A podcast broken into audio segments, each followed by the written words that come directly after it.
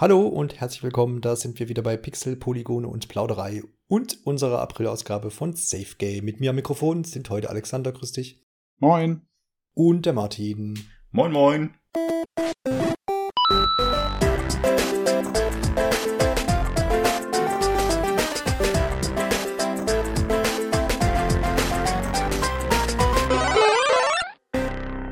Safe Game Zeit, meine Damen und Herren. Wir haben heute wieder allerhand Themen. Wir besprechen zum einen Sonys plötzlichen Sinneswandel, weinen Days Gone 2 nach und fiebern vielleicht The Last of Us Remake entgegen, blicken entspannt auf eine digitale E3 2021 und wie immer werfen wir am Ende einen Blick auf das, was in unseren Laufwerken sich gedreht hat oder auf den SSDs und Festplatten unserer Konsolen und PCs äh, stattgefunden hat. Und zwar an Spielen. Alles andere interessiert mich keinen.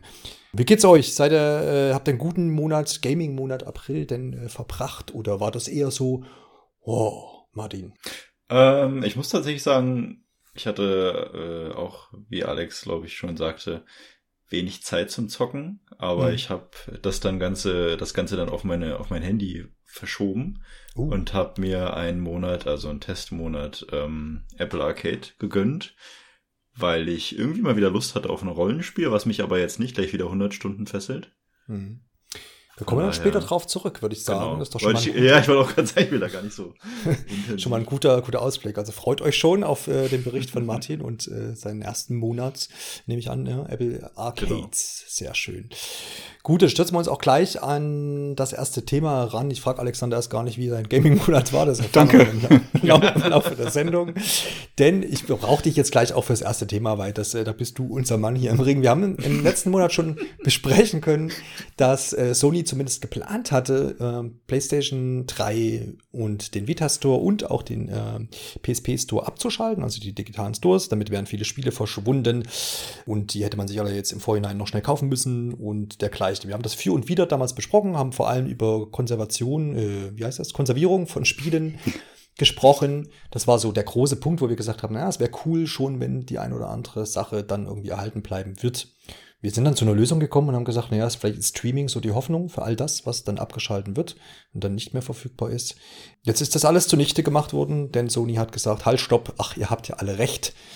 Wir lassen die Stores zumindest für die PS3 und auch für die PlayStation Vita noch online. Da gab es jetzt auch kein neues Datum oder so, dass man jetzt gesagt hätte, ja, okay, ihr habt noch ein Jährchen oder was auch immer, sondern einfach nur wieder zurück auf Null und zurückgerudert. PSP wird trotzdem geschlossen, der Store. Und hat auch mit angegeben, dass man ursprünglich zum Ziel hatte, quasi, ähm, ja, sich voll und ganz auf die aktuellen Systeme, äh, also PlayStation 4 und PlayStation 5, zu fokussieren und dort halt eben die Stores äh, am Leben zu erhalten natürlich, weil die sind natürlich gefragter als diese alten Stores. Und man aber jetzt im Zuge dieser Ankündigung oder dieser ursprünglichen Ankündigung gemerkt hat, ja, mm, es gibt dann doch ein bisschen Kritik. Die kam vor allem äh, natürlich äh, aus, aus der Hand von Spielern, aber auch eben auch von Gruppierungen, die sich ein bisschen mit dieser äh, Konservierung von äh, Videospielen und dem Erhalt vor allem dieser älteren Spiele beschäftigen. Jetzt ist das mal wieder so ein so ein Stunt, wo man sich immer fragt, ne, den, den, den manch andere Firma ja auch schon hingelegt hat, wo man irgendwie was ankündigt groß und dann gibt es einen Shitstorm und dann wird wieder zurückgerudert.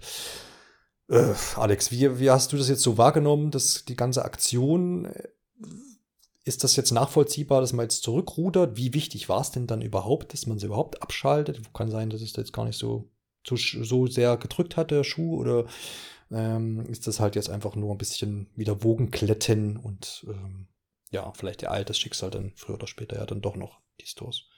Also erstmal bin ich jetzt ganz froh, dass du das alles zusammengefasst hast. Ähm. Also das ist jetzt tatsächlich schon ziemliches Hin und Her gewesen. Ja, um, ja also ich, ich weiß nicht, ob das jetzt Sony im Rückblick besonders wehgetan hat. Um, ich glaube, es wird ja jetzt dann auch tatsächlich einfach sehr positiv entgegengenommen, dass dann Sony was, was so in der allgemeinen Auffassung selten passiert, einfach mal auf das Feedback der Spieler gehört hat, gesagt hat, okay, ähm, wir überdenken das alles nochmal und wir rudern jetzt da erstmal zurück. Ähm, das, das kann man ihnen ja jetzt auch dann positiv ja, gelten lassen. Ähm, und ansonsten denke ich auch eigentlich, dass das schon auch irgendwo hilfreich war aus den Punkten, die wir eben auch in der letzten Folge schon besprochen hatten ähm, die du jetzt gerade auch aufgeführt hast, dass es halt problematisch ist, dass Spiele, wenn sie aus den Stores entfernt werden, möglicherweise gar nicht mehr zur Verfügung stehen und dann einfach verschollen gehen. Ähm, ja, und wie sich das eigentlich mit digitalen Besitztümern verhält, was ja jetzt auch kein Thema ist, was nur Videospiele betrifft, dass diese Debatte oder ja, dieses Thema recht breit und öffentlich jetzt dadurch auch einfach mal thematisiert wurde, ist, glaube ich, hilfreich, auch für die Zukunft, dass da bei den Herstellern da vielleicht einfach noch mal weiter drüber nachgedacht wird und man auch ein Gefühl dafür kriegt, dass das für den Konsumenten auch einfach ein wichtiges Thema ist. Und ich denke, in der Hinsicht war das jetzt schon hilfreich und es ist ja jetzt erstmal für alle auch gut ausgegangen. Spannend wird halt ähm, ja sein, ob, ob man jetzt das einfach nur vertagt hat und jetzt einfach zu einem späteren Zeitpunkt dann den Stecker ziehen wird. Oder ob man jetzt wirklich da einfach mal drüber nachdenkt, okay, wie können wir das jetzt in Zukunft garantieren, dass ja Käufer von digitalen Spielen auch nach wie vor in 10 oder 20 Jahren die Möglichkeit haben, eben auf diese Inhalte zurückzugreifen. Ja, ja wäre ja, wär ja auf jeden Fall wünschenswert. Das haben wir das letzte Mal ja auch schon festgestellt. Martin, wie schätzt du es ein? Ich muss sagen, ich bin ähm, noch ein bisschen zwiespältig, weil klar wirkt das jetzt so, als hätten sie auch auf die Kritik gehört. Da hat sich ja auch Microsoft, ähm, unser, unser kleiner Sponsor. Das war nur in der letzten Episode. Das war nur in der letzten Episode. Vorbei stimmt. jetzt. Das, ja. das Sponsoring habe ich vergessen, dass das schon vorbei war. Ja. Äh, jedenfalls, dass Microsoft ja daraus auch gelernt hatte, mehr oder weniger. Das, das ist jetzt schon wieder passiert, nur von woanders. Wirkte für mich im ersten Moment ein bisschen wie ein, ähm, wie ein Werbe, eine Werbemaßnahme. Aber jetzt mal angenommen, sie haben darauf wirklich gehört, frage ich mich aber dennoch, gerade wenn man sich den Blogartikel ja nochmal durchliest, fallen mir zwei Sachen ähm, sofort ein. Und zwar schreiben sie ja, ich bin froh, also Jim Ryan, äh, in, in, in dessen Namen wurde das ja geschrieben, ich bin froh, dass wir eine passende Lösung gefunden haben, um dies weiterhin zu ermöglichen. Die, Frage, äh, die Rede ist natürlich von der Erhaltung des Stores. Die Frage ist jetzt natürlich, was ist denn diese Lösung? Also ist man da jetzt wirklich dabei, eine neue Idee zu machen? Also hat man da jetzt irgendwas Neues ins Leben gerufen? Was ist denn jetzt diese Lösung? Weil rein theoretisch ändert sich ja nichts, sondern ihre Lösung wird ja wahrscheinlich sein, dass sie äh, obwohl sie sich darauf spezialisieren wollten, PS4, PS5 und die nächste VR-Generation zu entwickeln, wie sie schreiben, eben jetzt auch noch die Stores offen halten. Ähm, das klingt natürlich jetzt schön marketingmäßig, alles schön gut, aber was da natürlich als Folge ist, das ist die zweite Sache, die mir aufgefallen ist.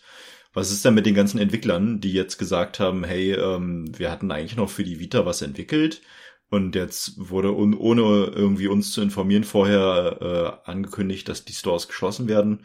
Die Entwicklung ist ja jetzt quasi völlig haltlos und da kommt natürlich das dazu, was du jetzt gerade sagtest, Janis, dass sie einfach kein neues Datum angegeben haben. Das heißt, als Entwickler für die PS Vita Version frage ich mich natürlich jetzt, ja, was ist, also ist das jetzt nur aufgeschoben? Ist das erstmal komplett aufgehoben? Können wir jetzt weiterentwickeln? Sollten wir das nicht?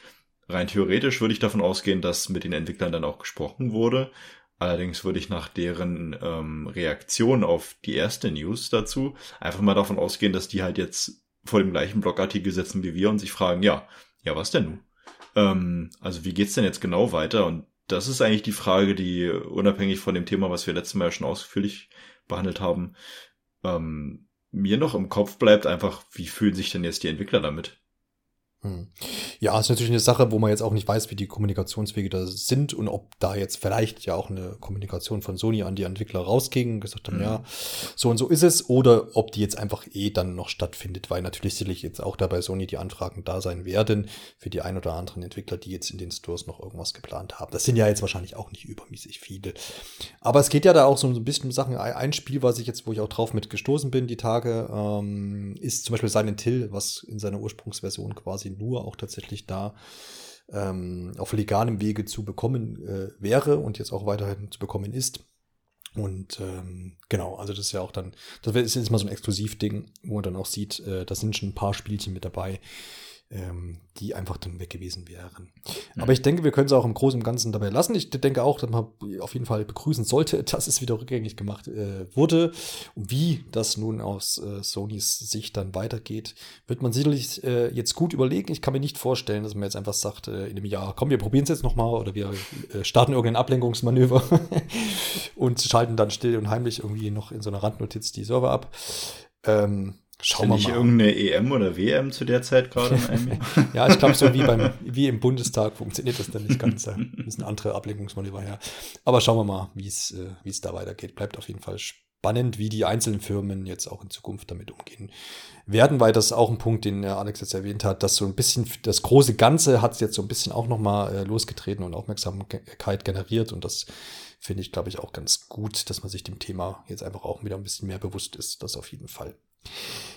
Wir bleiben noch ein bisschen bei Sony, denn die haben diesen Monat so ein bisschen äh, für Furore gesorgt, wenn man es so sagen möchte. Zum einen jetzt mit dieser Rücknahme ähm, dieser Store-Schließung. Und dann gab es noch ein paar weitere Meldungen, die wir jetzt mal so ein bisschen durchgehen und wo es ein, zwei Punkte gibt, wo wir sicherlich uns äh, austauschen können. Zum einen gab es eine ziemliche Überraschung, wie ich finde, denn es äh, wurde offengelegt durch einen Bloomberg-Bericht, dass ähm, ein Remake zu The Last of Us wohl in Arbeit ist. Und jetzt äh, muss man noch mal kurz das überlegen. Also The Last of Us Teil 1 äh, für die PlayStation 3 erschienen, dann wurde das noch mal ähm, geremastert für die PlayStation 4 und das war dann die letzte bekannte und erschienene Version dieses Spiels. Und es soll wohl jetzt aber noch ein Remake dieser Version in Entwicklung sich befinden. Das ist da durch diesen Artikel ans Licht gekommen. Es soll wohl ursprünglich eine kleinere Abteilung bei Sony daran gearbeitet haben, die Visual Arts Service Group mit ungefähr 30 Mitarbeitern. Und ähm, ja, das war wohl aber nie so richtig offiziell anerkannt. Es klingt so ein bisschen, als hätten sie es einfach mal gemacht. Und es, wird, es gab wohl auch nicht extra irgendwie nochmal Geld dafür. Jedenfalls wurde denen aber wohl das Projekt laut dieses Berichtes ähm, weggenommen und die haben das dann, also Sony hat das Projekt wohl an Naughty Dog, dem ursprünglichen Entwickler, weitergeschoben.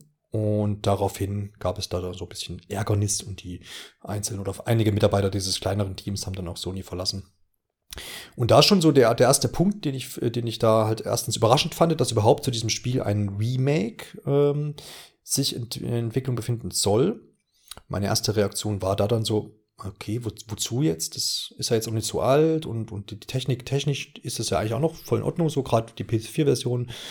Ähm, und dieser Gedanke, aber in mir ist dann aber auch so die letzten Wochen nochmal so ein bisschen gereift und äh, mittlerweile wird es eigentlich ganz begrüßen. Aber bevor ich da vielleicht nochmal Stellung auch zu nehme, bitte ich doch mal meine Mitpodcaster hier äh, da Stellung zu benehmen. Allen voran Alex, weil Alex einfach auch äh, das Spiel schon gespielt hat und auch Teil 2 gespielt hat und da einfach ein bisschen involviert ist. Würdest du denn ein Remake des ersten Teils nochmal spielen? Und ähm, wenn ja, was müsste dann das Remake für dich bieten? Mm, ja, ich finde es auch schwierig. Technisch würde ich sagen, ist die PS4-Version, ich habe die dann auch letztens einfach nochmal angeworfen. Die war auf der PS4 noch installiert. Die hatte ich letztens nochmal kurz angeschlossen.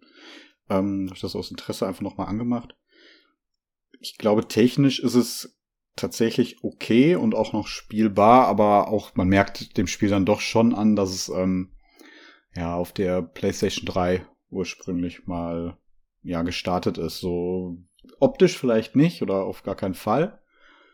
Aber ähm, also da würde ich so, da würde ich so mittlerweile, glaube ich, so in PS4 mittelklassig einstufen. Da gab es dann gegen Schluss, also gegen Ende jetzt oder innerhalb der letzten Jahre dann doch noch mal einige PS4-Spiele, die deutlich besser aussahen. Aber so ein paar Mechaniken, glaube ich, das würde schon Sinn machen, die vielleicht noch mal mit so, so ein paar Dingen aus dem zweiten Teil zu überholen oder das dann zu ersetzen, dass sich das alles ein bisschen sauberer anfühlt. Was mir aufgefallen ist, ist die Gegner-KI. Die ist auch im Vergleich zum zweiten sehr schlecht gealtert, auf jeden Fall. Also da würde das vielleicht auch Sinn machen, das dann einfach ja, nochmal rückwirkend dann damit einzubauen.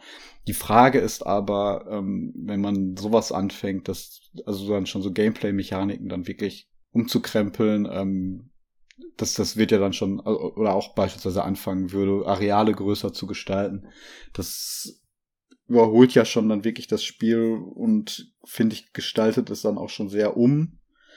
Ähm, und aus diesem Artikel geht ja jetzt nicht hervor, in welchem Umfang dieses Remake da tatsächlich entwickelt wird. Ähm, ich fände es tatsächlich schade, wenn man es wirklich nur auf ja technische Details so beschränken würde, dass man sagt, okay, wir wollen hier nochmal die Gesichtsanimation verbessern.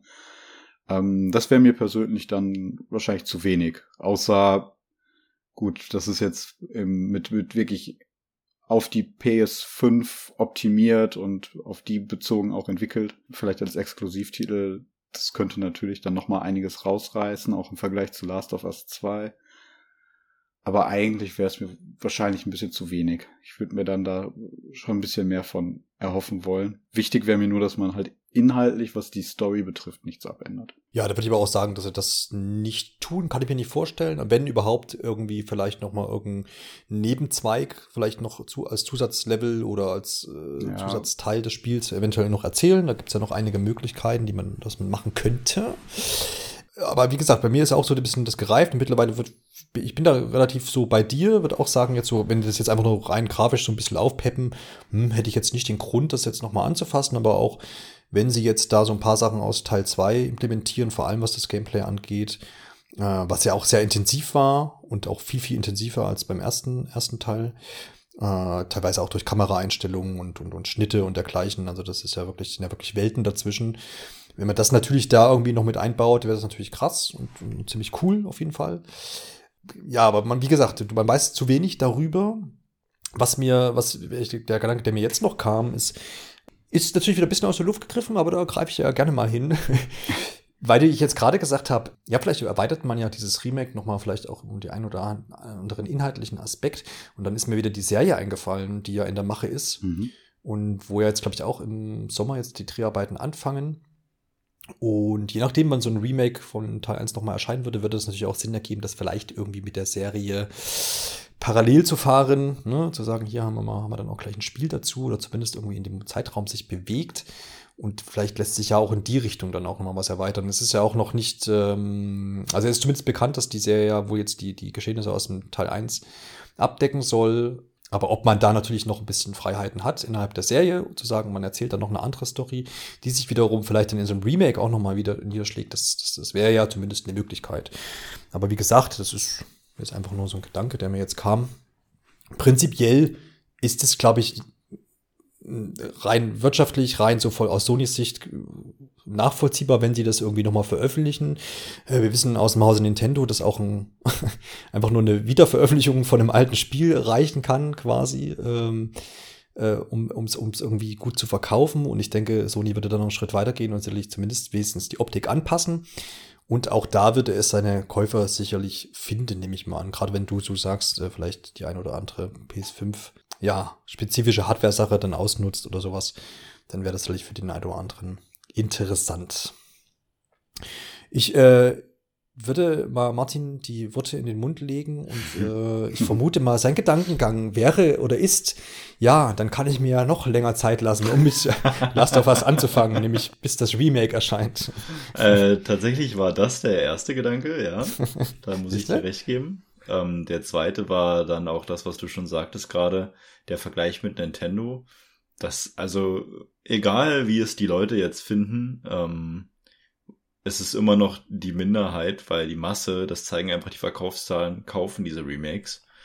Ja. Ähm, und ich meine, dass Sony oder jetzt allgemein ähm, die Entwickler für die PS5 diese, dieses haptische Feedback des Controllers immer mehr auch als Verkaufsargument für ihre Titel nehmen, zeigt jetzt auch der anstehende Release von Returnal am, 30. Am 30. Ähm, da wird ja auch, also klar ist die Story interessant und so weiter, aber prinzipiell sind halt viele so ein bisschen, ah, das ist halt ein Roguelite ähm, oder Roguelike und die finden das so ein bisschen, hm, naja, das sind so die, die Stimmen, die ich bisher gehört habe. Und dann kommt aber Sony und sagt, naja, aber das äh, haptische Feedback und die adaptiven Trigger, die sind jetzt schon ein ganz großes Verkaufsargument. Und ich hm. glaube, wenn ich das mir jetzt, also ich habe es ja, wie gesagt, auch nicht gespielt, das, äh, ich weiß gar nicht, in wie vielen Podcasts wir das schon diskutiert haben, aber ähm, das das ja, dass ich schon oft gehört habe, dass eben gewisse Argumente, die ihr ja dann besser kennt als ich, schon dazu führen, dass man das Spiel ein bisschen dröge oder wiederholend findet und an einigen mhm. Ecken sich denkt, boah, okay, hoffentlich ist die Szene bald vorbei. Ähm, und ich glaube, dass man da, wie ihr schon gesagt habt, viel dran machen kann. Und das aber auch allein durch diese Spannungsmomente, von denen ich halt schon so viel gehört habe, wenn ich mir das vorstelle, gut umgesetzt, ähm, jetzt wirklich mit Fokus auf die Elemente, so wie es halt äh, Astros Playroom gemacht hat, mm, wenn es auch nicht so intensiv vielleicht wird. Aber das kann ich mir schon gut vorstellen und mal ganz ehrlich, um zum Anfangsargument zurückzukommen, dass die Leute werden es kaufen. Äh, Punkt, ja. Also egal, was wir davon halten. Das ist ein äh, Titel, der, dessen zweiter Teil unheimlich erfolgreich war. Der in schick mit besseren Elementen, mit Bezug auf die Serie. Das, also das ist ja, das wird sich besser verkaufen als alles andere. Ja, das kaufen vor allem halt die Last auf Us-Fans, die es vielleicht nicht nochmal, sogar nicht nochmal spielen, die halt sagen, nee, das ist ja meine Marke, ich muss sie unterstützen, die kaufen es. Dann können es neue Leute kaufen, die mit der Reihe vielleicht noch nichts im Hut hatten oder genau auf den Moment dann warten, sagen, okay, ich krieg die bestmöglichste Version und ähm, alle anderen könnten sich es ja auch nochmal überlegen, weil halt, wie gesagt, die ein oder anderen Argumente da nochmal dazukommen. Und wenn sie es ganz geschickt machen, äh, keine Ahnung, finden im Spiel halt irgendwie nochmal Sachen statt, die in der Serie noch ungeklärt genau. bleiben oder irgendwie so. Und es kann sich ja gegenseitig befruchten, wenn sie ganz schlau sind. Ich wollte halt darauf auch zu sprechen kommen. Ich meine, was äh, wir wussten ja von The Witcher, von der Serie, wie das die Verkaufszahl nochmal angeschoben hat. Hm, das, das ist ja das beste Beispiel, was sie nur kriegen können, um das exakt so bei The Last of Us wiederzumachen. Genau, und diesen, das Remake könnte ich dann halt auch für 80 Euro verkaufen. Genau. Und äh, der Witcher ist ja dann doch wesentlich ein bisschen billiger gar, äh, zu haben gewesen, mhm. aber das wäre natürlich das Optimum so aus wirtschaftlicher Sicht. Ja, absolut. Es, also ihr bemerkt, es sprechen schon viele Dinge dafür, das irgendwie durchzuführen. Ich denke auch, ähm, ja, es bleibt einfach interessant, wie, wie intensiv die das dann remaken oder nicht. Ich, ne, Positivbeispiel ist ja da zum Beispiel auch äh, Final Fantasy VII wo man ja auch viele Sachen umgekrempelt hat und es trotzdem noch richtig gut funktioniert oder auch viel, viel besser natürlich auch als das Original, wo auch alle happy sind. Und klar ist das jetzt nicht so altes Spiel, aber ja, wir wissen auch, dass das möglich ist. Und ich denke, ist alles dazu gesagt. Ich würde mich schon drauf freuen. Wieso nicht? Ich habe ja gesagt, wir bleiben bei Sony. Oder zumindest, dass wir so ein bisschen Sony Part hier haben. Und äh, in diesem Bloomberg-Artikel gab es nämlich noch ein zweites Thema, nämlich, äh, dass es ein Days Gone 2 hätte geben können, aber das wohl nicht stattfindet. Äh, das Spiel wurde wohl an Sony gepitcht, glaube ich schon 2019 und wurde aber abgelehnt. Es gibt verschiedene Gründe, die angeführt werden. Der frühere Game Director Jeff Ross äh, mutmaßt oder gibt an, in dem Podcast, in der Podcast-Episode hat er das gesagt, nicht bei uns übrigens, ähm, dass das Spiel wohl dann hinten raus dann doch ein bisschen viel Mitarbeiter gebraucht hat und auch dementsprechend dann ein größeres Budget verschlungen hat, als das mal geplant war. Wir erinnern uns, Days Gone, großes Open-World-Exklusivspiel für die PlayStation. Und dann wäre es wohl auch nicht erfolgreich genug gewesen, um eine Fortsetzung zu bekommen.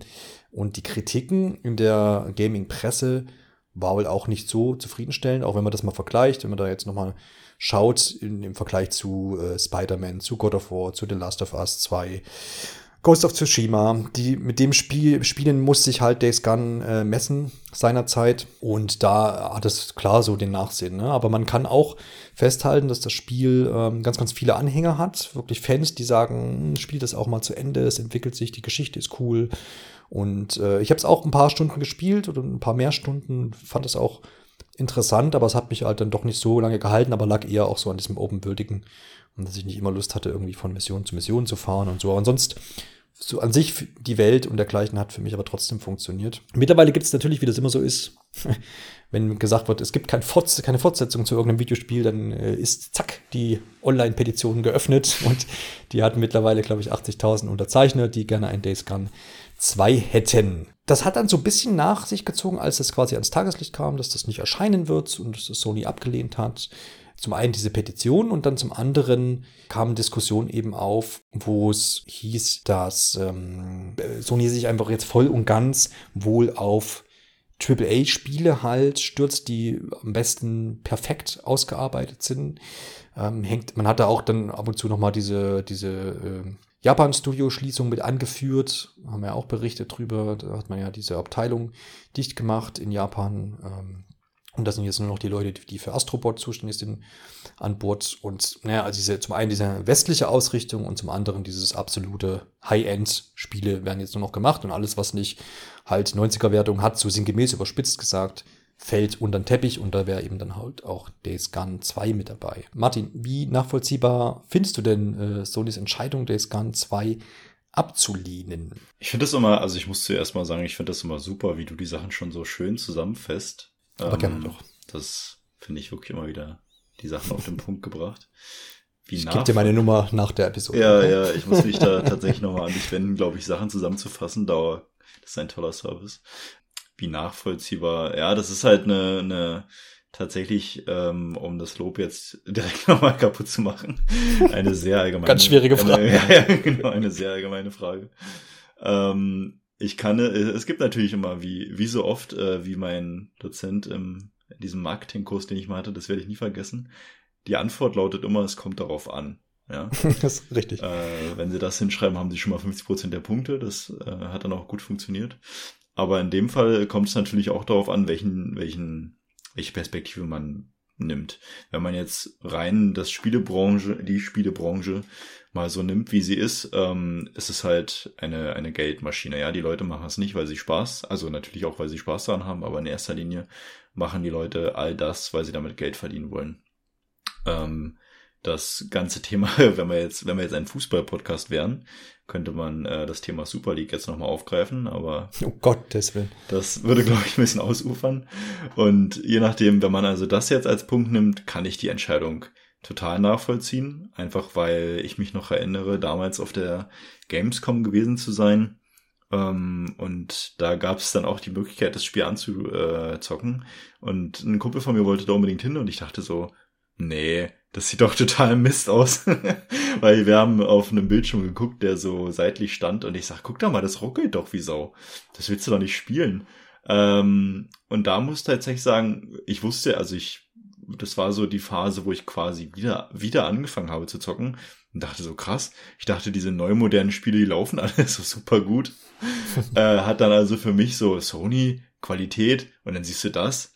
Ähm, von daher kann ich denen die Entscheidung soweit nachvollziehen, dass es ähm, aus Fanperspektive natürlich totaler Mist ist. Ähm, ist nachvollziehbar, reicht aber, glaube ich, heutzutage einfach nicht mehr aus.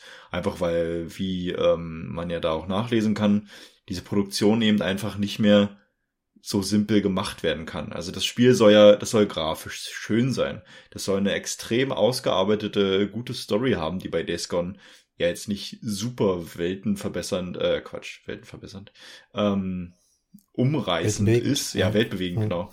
Vielen Dank. Ähm, aber trotzdem immer noch gut gemacht, ja. Und all das, die, die, die Gameplay-Mechaniken, die Grafik, wie oft beschweren sich die Leute, dass irgendein Indie-Spiel keine komplexen Gameplay-Mechaniken hat. Ähm, das funktioniert halt alles nicht, wenn ein Entwicklerstudio nur aus zehn Mann besteht. Und dass das dann alles auch bezahlt werden muss, verstehe ich auch. Und dass deswegen dann ein Spiel nicht produziert wird, auf die gewissen Argumente kommen wir ja später nochmal zu sprechen. Aber ähm, das hat natürlich auch den Grund, wenn es halt schlecht äh, zu Ende gemacht wurde, wenn der Release aus welcher Perspektive auch immer so sehr gedrängt wurde, dass man das einfach nicht mehr so polieren konnte. Vielleicht wäre äh, Days Gone auch eines dieser AAA-Spiele, was hochglanzpoliert rauskam, ähm, geworden, wenn man gewisse Sachen anders gemacht hätte, zeitlich anders arrangiert hätte. Aber es ist so ein bisschen auch ein hausgemachtes Problem. Ähm, und wenn man dann sagt, man entwickelt keinen zweiten Teil, ist das einfach so ein bisschen, ich weiß nicht, ob man da wirklich reflektieren sagen würde, okay, wir haben hier vielleicht Mist gemacht ähm, und die Marke hat einfach jetzt einen, einen mittelmäßigen Ruf, ich würde ja noch nicht mal sagen einen schlechten Ruf, sondern nur einen mittelmäßigen und deswegen, äh, aus einer Marketingperspektive wieder, sagt man, wir entwickeln das nicht weiter. Ja. Die Fans finden es doof, aber abgesehen von der Fanperspektive ist diese Entscheidung einfach komplett nachvollziehbar.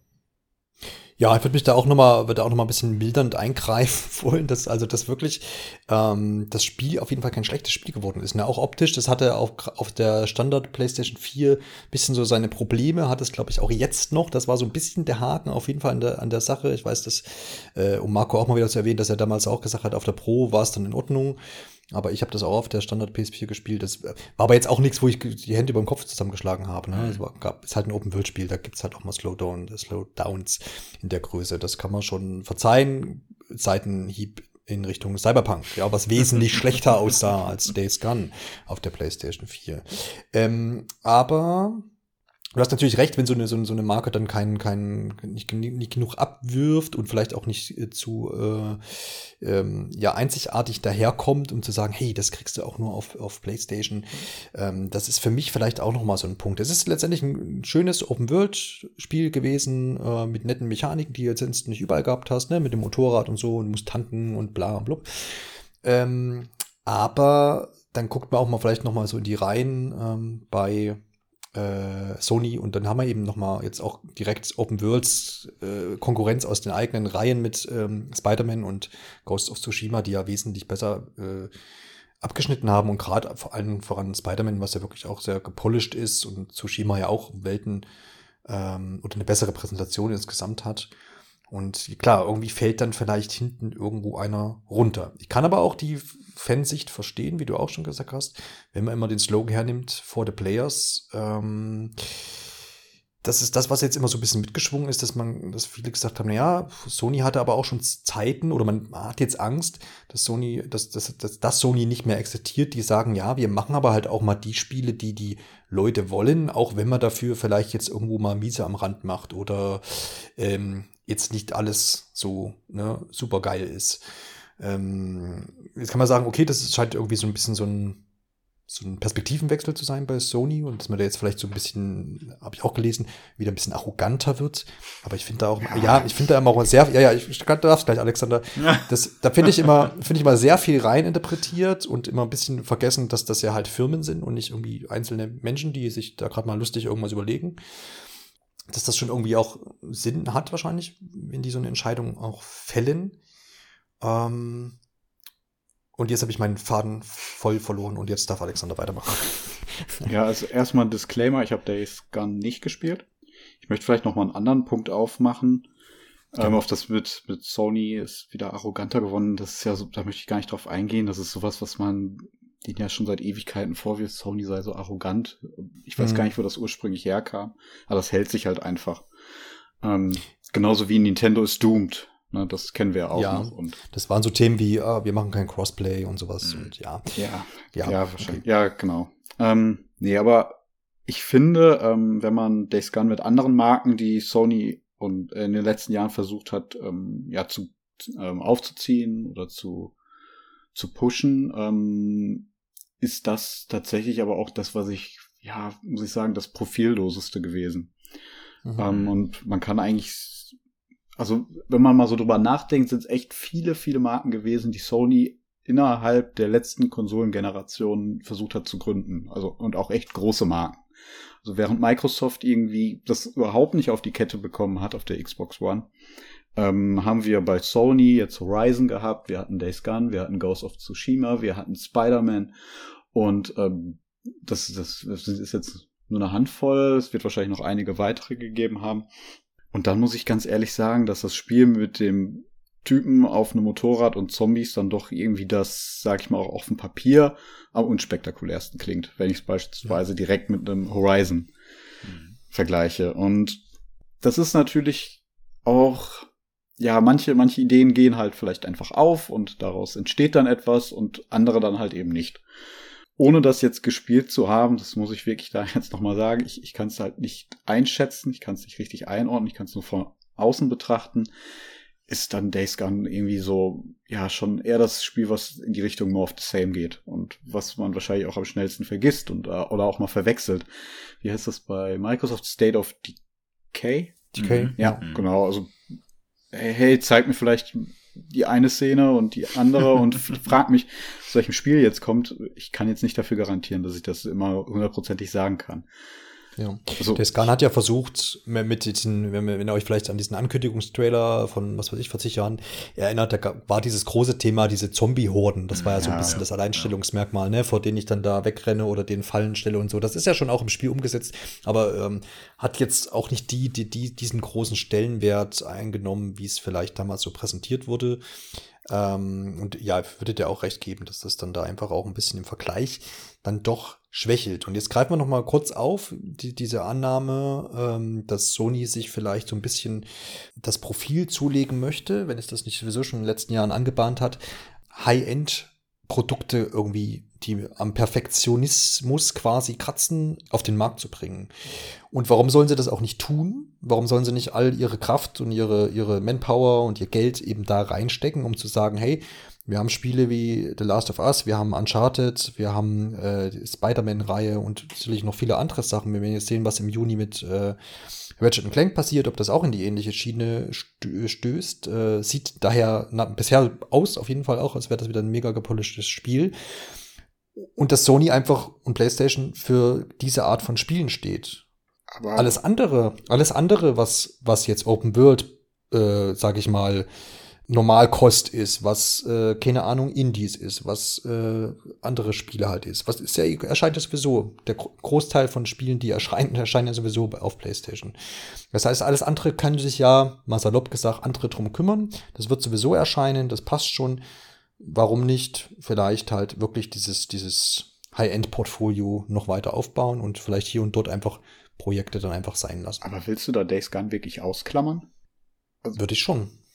Auf welcher Basis? Also warum, äh, du meinst, warum das jetzt nicht das High-End-Produkt ist? Ja, weil, warum es, also einfach, weil es jetzt bei den Spielern nicht so gut ankam oder weil es, wie du gesagt hattest, ähm, auf der PS4 diese Ruckler hat oder, also wenn es. Ja, ja, also genau, äh, eher, eher in die Richtung. Also, dass ich sage, okay, also äh, jetzt beim im direkten Vergleich von Days Gone zu Spider-Man oder auch zu The Last of Us sind, liegt da schon noch mal eine ganze Ecke dazwischen, wo ich sage, okay, das ist schon in Ordnung, aber das so ein, dieses Days Gone, dieses Open-World-Spiel an sich hätte auch Ubisoft machen können oder so. Und wir wissen, wie manche Assassin's Creed erschienen sind, ja. Also das ist in, kann würde ich auch nicht als high-polished Nee, Spiel Assassin's Creed auf quasi betiteln. Ähm, und in der, in der Riege ist aber Days Gone, in, die, in, dieser, in dieser Riege würde ich Days Gone halt einordnen. Jetzt vielleicht nicht wie äh, Assassin's Creed Unity, aber du weißt schon, es ist nicht, es, also, ne, wo du, wo du sagst, vielleicht, vielleicht ist da auch so ein, so ein, ähm, Nintendo-Vergleich. Ne? Wir wissen Nintendo auch nicht mehr, dass äh, das Diegel auf jedem Spiel drauf so für hohe Qualität. Aber ich sag mal, ein Mario-Spiel, was erscheint, hat eigentlich keine Fehler ne? zu 98 Prozent. aber eher so ein Super Mario Odyssey oder sowas, ne? wo du sagst, okay, ja. das ist schon so ein, so ein Produkt, wo du sagst, okay, das ist halt wirklich rund. Und wenn Sony in die Richtung will, was ich jetzt bei dem The Last of Us 2 doppelt unterschreiben würde, dass sie das dort geschafft haben. Und mitunter auch bei dem einen oder anderen Spiel. Ähm, könnte ich nachvollziehen, wenn man das sich so orientiert einfach. Aber ja, aber das ist ja jetzt das eine Spiel für sich, aber das, das schließt ja jetzt nicht aus, wenn, wenn man in die Richtung gehen will, dass man die Marke jetzt abstößt und das nicht einfach im zweiten, äh, zweiten Teil dann, weiß nicht, die Entwicklung da einfach optimiert, das Studio besser aufstellt oder denen zu, Unterstützung dann liefert, um eben genau das dann zu erreichen. Das wäre ja auch möglich, wenn man an ja. die Marke glauben würde. Aber mhm. mein Gedanke ist tatsächlich dahinter, okay, ähm, das, das kam halt einfach nicht so an, wie wir uns das erhofft haben. Und aus unserer Sicht macht es dann jetzt auch keinen Sinn, an dieser Marke festzuhalten. Wir können uns das jetzt irgendwie kreativ nicht vorstellen, dass da jetzt noch irgendwie viel rauszuholen wäre forget it, wir, wir überlegen uns jetzt was Neues. Also das ist eher mein mhm. Gedanke dahinter. Mhm. Ja, kann ich, kann, kann ich auch nachvollziehen. Das ist ja auch so eine, ähm, genau das, was ich vorhin mit dem Marketing meinte, dass man dann halt lieber die Zeit, äh, so wie du es jetzt Alex auch sagtest, die Zeit investiert, um eine neue Marke aufzubauen, anstatt das, wenn es dann irgendwann in den Läden steht und die Leute sehen, ah, da hast du was zwei, äh, Quatsch, Days Gone 2 meine ich natürlich, ähm, und immer so ein bisschen an den ich sage jetzt mal ganz böse, mittelmäßigen ersten Teil denken. Das ist halt einfach auch eine ganz klare Entscheidung, ähm, die Marken, die Marken nicht weiterzuführen aus diesem Grund. Und ich finde halt, was ich auch nochmal ausführen wollte, ist der, die, der Punkt, Sony macht jetzt nur noch High Polish. Seitdem ich das vor ein paar Wochen zum ersten Mal gehört habe, muss ich so sagen, woher kommt dieser an? Also das ist ja wirklich eine bloße Vermutung. Klar gibt es Anhaltspunkte, ähm, die Schließung des Studios und äh, dass man jetzt dieses Projekt ablehnt und so weiter und so weiter. Aber das sind ja alles nur Sachen, die jetzt gut zusammenpassen, sage ich mal so. Ich bin ja immer ein Optimist ähm, und ich hoffe auch weiterhin, dass Sony Projekte starten wird, die halt nicht nur AAA, High Polished und so weiter sind.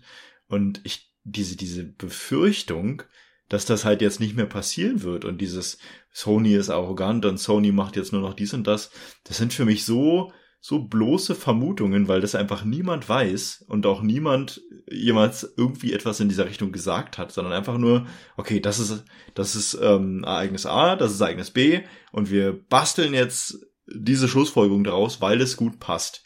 Mehr ist diese Aussage für mich einfach nicht. Also ich denke, man drückt denen da auch so ein bisschen so einen Stempel auf, weil es ist halt so, dass Microsoft sich aus diesem First-Party-Bereich halt so stark rausgezogen hat, dass gerade im AAA-Bereich da wahrscheinlich Sony wirklich weit vorweg ist. Ne? Also das hm. gibt halt wenige, ja, vergleichbare Produkte im Endeffekt. Ja. Und ähm, aber es sagt ja keiner, dass halt deswegen Sony jetzt äh, nicht nochmal ein Bloodborne sich überlegt, sage ich jetzt mal. Ähm, ja, aber das würde ich ja auch fast mit in diese Riege dann da. Hm, ja, naja, aber das war ja nochmal kreativ, ich sage jetzt mal kreativ anders. Ne, dass die Befürchtung der Leute ist ja, dass es jetzt keine kreativen Spiele mehr geben wird, sondern nur noch ähm, high polished und das war halt Bloodborne, ist es ja bis heute nicht so richtig. Ähm, aber es hat halt es hat halt eine eigene Persönlichkeit, eine ganz besondere Persönlichkeit, die, Leute unbedingt haben möchten. Und jetzt sagen alle, boah, das wird's nicht mehr geben, weil, naja, das, was sie gerade gesagt haben. Und ich denke mir so, nein, wer sagt denn das? Also, das ist so einfach, lasst es doch jetzt mal passieren ähm, und legt Sony nicht einen Stempel oder drückt dir nicht einen Stempel auf, wie du es gesagt hast, den, den sie vielleicht gar nicht verdient haben, nur weil ihr nicht wisst, was Sony plant. Kann ich absolut äh, nachvollziehen, was du sagst. Äh, mir ging diese Entwicklung in diese Richtung auch sehr schnell jetzt äh, dieser Tage. Ich wollte das auch jetzt auch gar nicht unbedingt dazu als meine Meinung da, äh, da nee, nee, gar nicht, ja. provozierend äh, auf, aufzeichnen, dass das ja schon eine, eine vorstellbare Sony wäre. Aber ich glaube, ganz äh, abschließend dazu passt äh, äh, ein hm.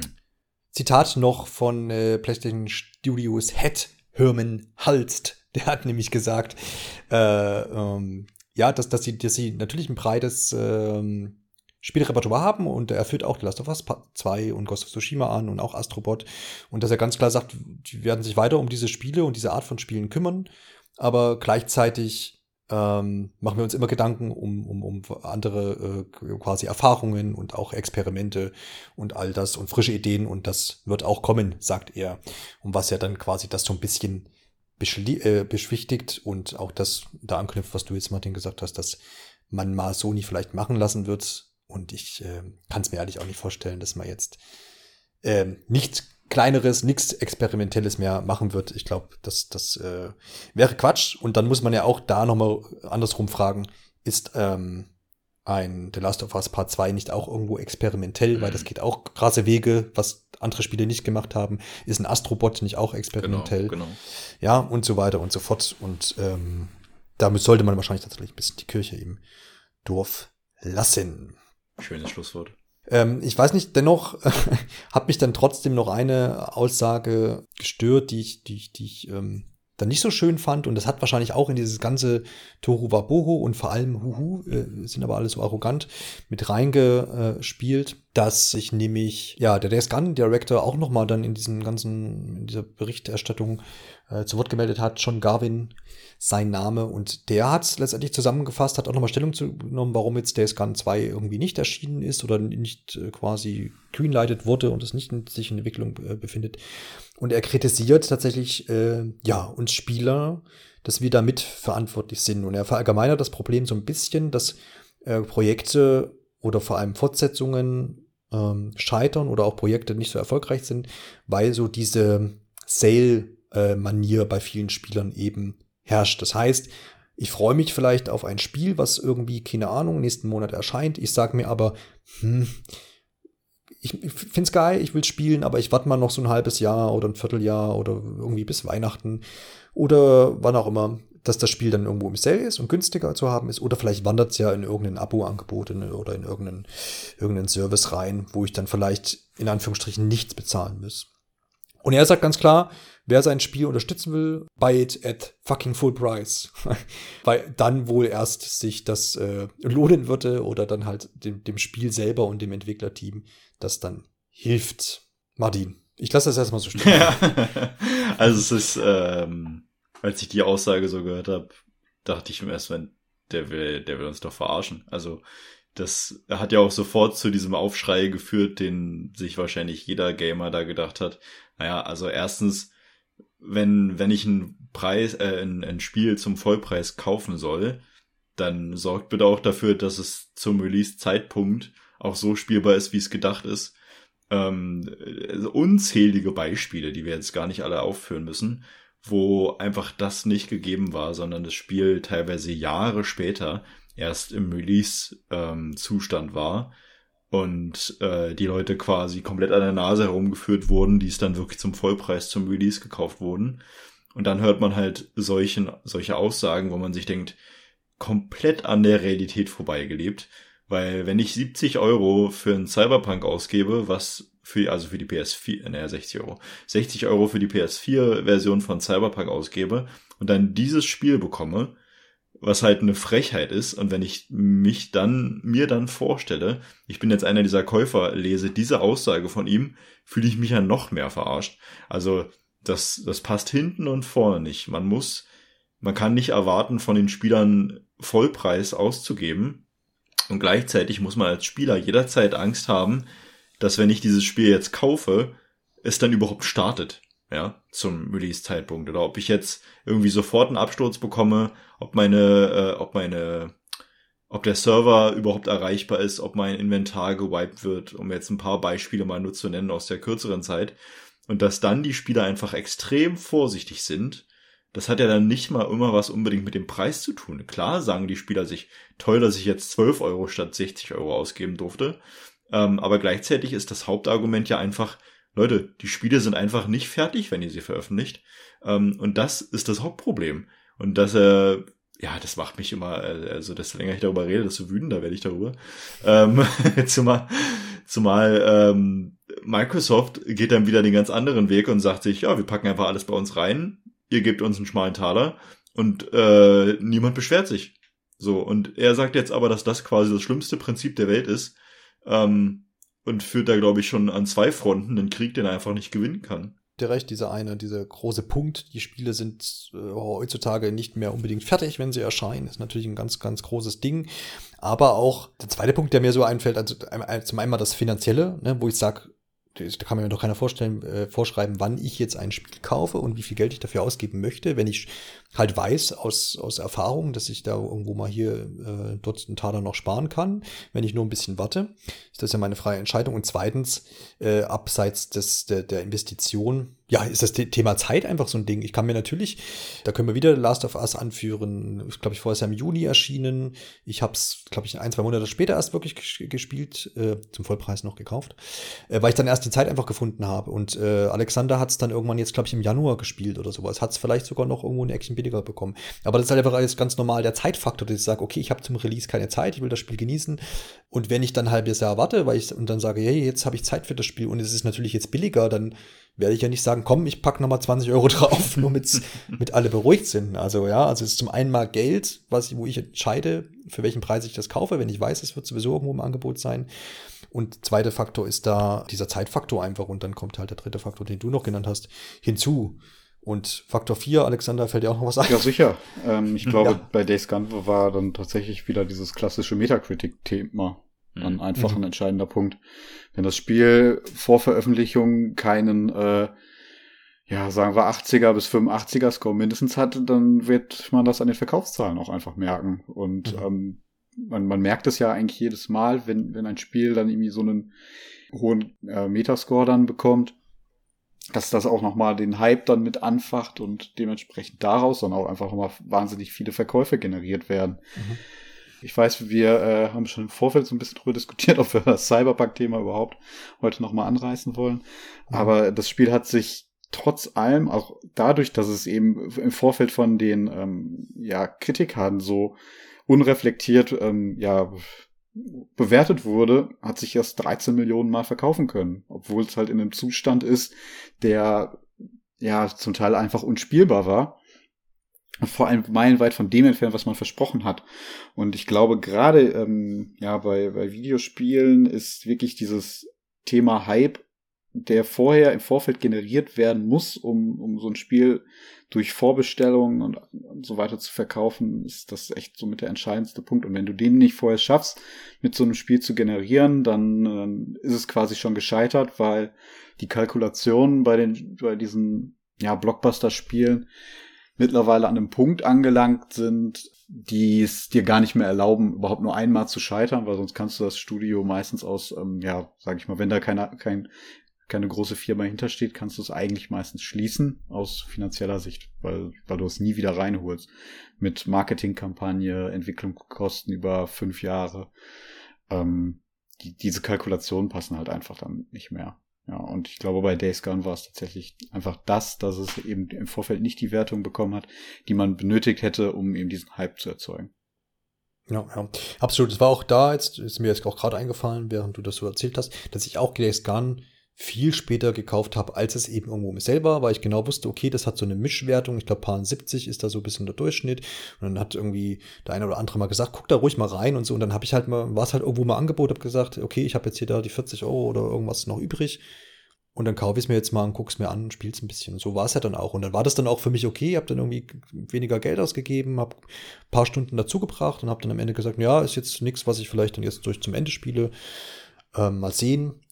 Aber, und dann war das für mich ja auch okay. Und das ist natürlich eine, eine Sache, die der informierte Spieler oder derjenige, der sich informiert über Wertungen und sich da ein bisschen beliest oder auch Sachen anschaut, trifft natürlich dann so dann seine, seine Kaufentscheidung. Außer du bist natürlich in so einem Hype-Train äh, da schon drin, wie bei Cyberpunk, und kaufst dir das dann Day One oder hast du schon zwei Jahre vorher vorbestellt. Man muss ja auch mal sich angucken, wie oft, wie groß diese Vorbestellzeiträume teilweise auch sind, ja wo ich das Spiel irgendwie schon vorbestellen kann, und das war auch bei Cyberpunk der Fall, äh, wo es eigentlich noch nichts Sichtbares zu dem Spiel dann gab oder so. Also zumindest nichts, was mhm. der Plattform zum Beispiel dann entsprochen hat. Ja, ja und entweder schaffe ich es, diesen Hype eben vorher aufzubauen und dann, äh, ich glaube, es war auch Cyberpunk, die mit den Vorbestellungen schon irgendwie einen Großteil der Entwicklungskosten drin haben oder sowas. Ich glaube, sowas hatte ich mal gelesen. Äh, das heißt, man konnte sich vorher, vor Release schon fast sicher sein, dass das zumindest mal ein bisschen gedeckelt ist, mhm. so halbwegs. ähm, ja, und dann mit den 13 Millionen war es natürlich dann auch dementsprechend erfolgreich. Soll natürlich, ich hoffe natürlich, dass das keine Blaupause für andere Entwickler halt dann ist, die sagen, okay, ja, wir machen möglichst viel Hype und äh, verarschen die Leute vorher und um quasi Vorbestellungen und Release-Käufe zu generieren und dann ähm, äh, dann die zwei Jahre nach ursprünglichem Release zu nutzen, das Spiel fertig zu machen. Ich glaube, nee, da, also das will wirklich niemand. Ähm, also CD Projekt Red hat jetzt da echt viel, viel wieder gut zu machen. Hm. Ähm, man muss sich doch, ich vielleicht ein gutes Beispiel ist wahrscheinlich auch noch Ubisoft mit Watch Dogs. Das äh, hängt denen bis heute hinterher. Ne, diese Demo, die sie damals auf der E3 gezeigt haben, die dann im Endeffekt auch nichts mehr damit zu tun hatte, wie das Spiel dann letztendlich funktioniert hat. Ich spreche vom ersten Teil. Ähm, das liest man quasi äh, ständig noch, wenn Ubisoft ein neues Spiel ankündigt, dass dann da immer direkt das Fass aufgemacht wird. Ja, wartet mal ab. Sieht jetzt im Trailer total geil aus, aber ne, erinnert euch an Watch Dogs. Hm. Ja. Ähm, was mich bei Days Gone jetzt tatsächlich nochmal interessieren würde, wie sich das jetzt ähm, über die Zeit tatsächlich damit Verkaufszahlen dann nochmal verhält. Hm. Ich glaube, das ist vielleicht einfach ein Aspekt, den Publisher in ihren Planungen viel mehr einbeziehen müssen. Eben durch solche Sachen wie PlayStation Plus oder den Game Pass, dass ein Spiel über ja längeren Zeitraum vielleicht auch einfach nochmal dann irgendwann einen Punkt erreicht, wo es dann profitabel wird. Ja, also ich glaube, gerade diesen Monat war jetzt Days Gone auch im PlayStation Plus ähm, erhältlich. Da wäre es halt echt interessant, wie viele sich runtergeladen haben, wie viele es gespielt haben, ne, wie viele es auch durchgespielt haben. Na, die Sache ist ja, Days Gone ist ja sowieso in der Plus Collection drin, wenn ich es jetzt richtig im Kopf habe. Das heißt, auf der PS5 konntest du das sowieso die ganze Zeit nehmen. Dieses in PS Plus jetzt mhm. drin zu sein, ist ja eigentlich nur dann für die PS4-Besitzer richtig gewesen. Ja, aber das, das vielleicht da auch einfach nochmal ein Punkt. Natürlich für die, die Entscheidung, wann ähm, eine Fortsetzung gemacht wird, dafür ist natürlich aktuell einfach relevant, wie verkauft sich das Spiel zum Start. Und das sind dann quasi die initialen Verkaufszahlen entscheidend. Ja, aber, aber jetzt über die Länge kann natürlich auch sein, wenn man jetzt sieht, die, die Spielerzahlen, was ja Sony garantiert erfassen wird, auch jetzt über PS Plus ja. oder über die ähm, ne, über die PS5-Option das schon zu beziehen. Äh, die gucken ja auch, wer spielt. Also wenn da Spielerzahlen zustande kommen, die dann vielleicht irgendwie attraktiv sind oder man sieht, die kommt dann doch gut an und so, dann kann es ja in zwei, drei Jahren schon wieder anders aussehen. Dann sagt man, vielleicht holt man das Projekt dann doch noch mal aus der Schublade. Ja, das, sowas, das ne? Problem ist natürlich, dass die am Spiel ursprünglich mal beteiligten ähm, Personen auch mittlerweile dann einfach nicht mehr vorhanden sind. Ne? Das, ja, die sind ja. jetzt halt schon in alle Himmelsrichtungen verteilt und das ist auch ein kann man nochmal so einen Bogen spannen zum Kinofilm oder zu TV-Serien oder ja, bei Netflix-Serien. Da gibt es auch viele Beispiele und natürlich fällt mir jetzt gerade keins ad hoc ein, aber dass sich solche Sachen an über ja über eine gewisse Zeit dann nochmal einen Kultstatus erarbeitet haben, aber die Beteiligten sind halt mittlerweile in andere Projekte eingespannt und deswegen kannst du ähm, eine Fortsetzung nur noch in den wenigsten Fällen irgendwie realisieren. Ähm, hin und wieder gibt es dann halt mal nochmal so ein Kino, äh, ja, so, ähm, das, das gibt es dann häufiger, dass man nochmal so schafft, die Leute dann für einen Spielfilm oder so ähm, zusammenzukriegen, um dann so eine Serie dann nochmal abzuschließen. Das, das hatten wir in den letzten Jahren dann mal häufiger. Aber ähm, ja, vielleicht muss man auch einfach mal darüber sprechen, dass die ähm, Art und Weise, und ich glaube, das ist das auch, was mit diesem Artikel, der da von Jason äh, Schreier kam, nochmal angestoßen werden sollte, dass man über die Art und Weise, wie Videospiele entwickelt werden und wie dort kalkuliert wird, einfach nochmal drüber nachdenken muss, weil dieses ähm, ja Blockbuster-zentrierte in den wenigsten Fällen irgendwie ertragreich ist und auch, glaube ich, sehr gefährlich ist für viele Studios, die sich einfach dann daran auch übernehmen und dann, ja, wo dann auch Existenzen daran scheitern. Ja. Ich glaube, da auch nochmal, dass die, dieses, was du jetzt angerissen hast, dieses Marke aufbauen und die möglichst lange irgendwie fortsetzen und böse gesagt irgendwie noch zu melken, obwohl vielleicht die ursprünglichen Schaffer des, des Originalspiels gar nichts mehr damit zu tun haben. Das machen aber ja auch alle, alle. Ne? Also das mhm. ist ja industrieweit einfach so, dass, ne, das, das ist einfach so. Man macht hier mal noch ein Spin-off und dort mal noch was. Ähm, man darf gespannt sein, was mit Metal Gear jetzt passieren wird. Ne? Auch so ein berühmtes oh Beispiel, ja. wo ja quasi äh, Kojima als Schöpfer da jetzt auf jeden Fall raus ist, so wie man das zumindest, äh, so wie ich das Ganze nachvollziehe.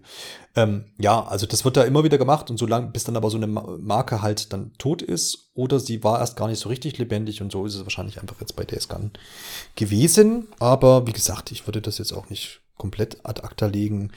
Ähm, wer weiß, irgendwann zieht man es vielleicht nochmal raus. Und wie oft haben wir auch schon Marken gesehen, die nochmal quasi irgendwie erneuert wurden, die dann zwar nichts mehr mit dem ursprünglichen zu tun hatten oder halt einfach nochmal verbessert wurden, einfach nochmal in die Hand genommen wurden und sagen, hier und die und die Stellschrauben machen wir. Ähm, oder es gab da auch interessante Ideen. Sollte schon im ursprünglichen Days Gone Koop-Modus geben, was ich zum Beispiel ziemlich interessant gefunden hätte in dem Open-World-Spiel. Aber gut, das äh, wird dann einfach, denke ich mal, die Zeit zeigen.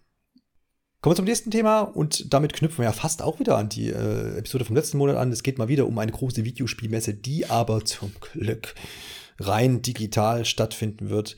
Und da wir die Gamescom schon besprochen haben, geht es natürlich um die E3 2021. Dort haben die Verantwortlichen bekannt gegeben, jo, dieses Jahr machen wir wieder eine. Vorher Jahr ist die nämlich ausgefallen. Und das aber eben rein digital, wie schon erwähnt. Zugesagt haben bereits äh, Nintendo, Xbox, Ubisoft, Square Enix, Capcom, Konami, Tech2, Warner Bros. und Koch Media. Also wir haben da einige Größen mit dabei. Aufmerksame haben gemerkt, dass zum Beispiel Sony fehlt, aber die waren auch im vorigen Jahr oder wären im vorigen Jahr auch nicht dabei gewesen, weil die sind nämlich schon ein paar Jahre abstinent und machen da ihre eigene Veranstaltung, genauso wie Electronic Arts das tut. Stattfinden wird das Ganze am 12. bis 15. Juni.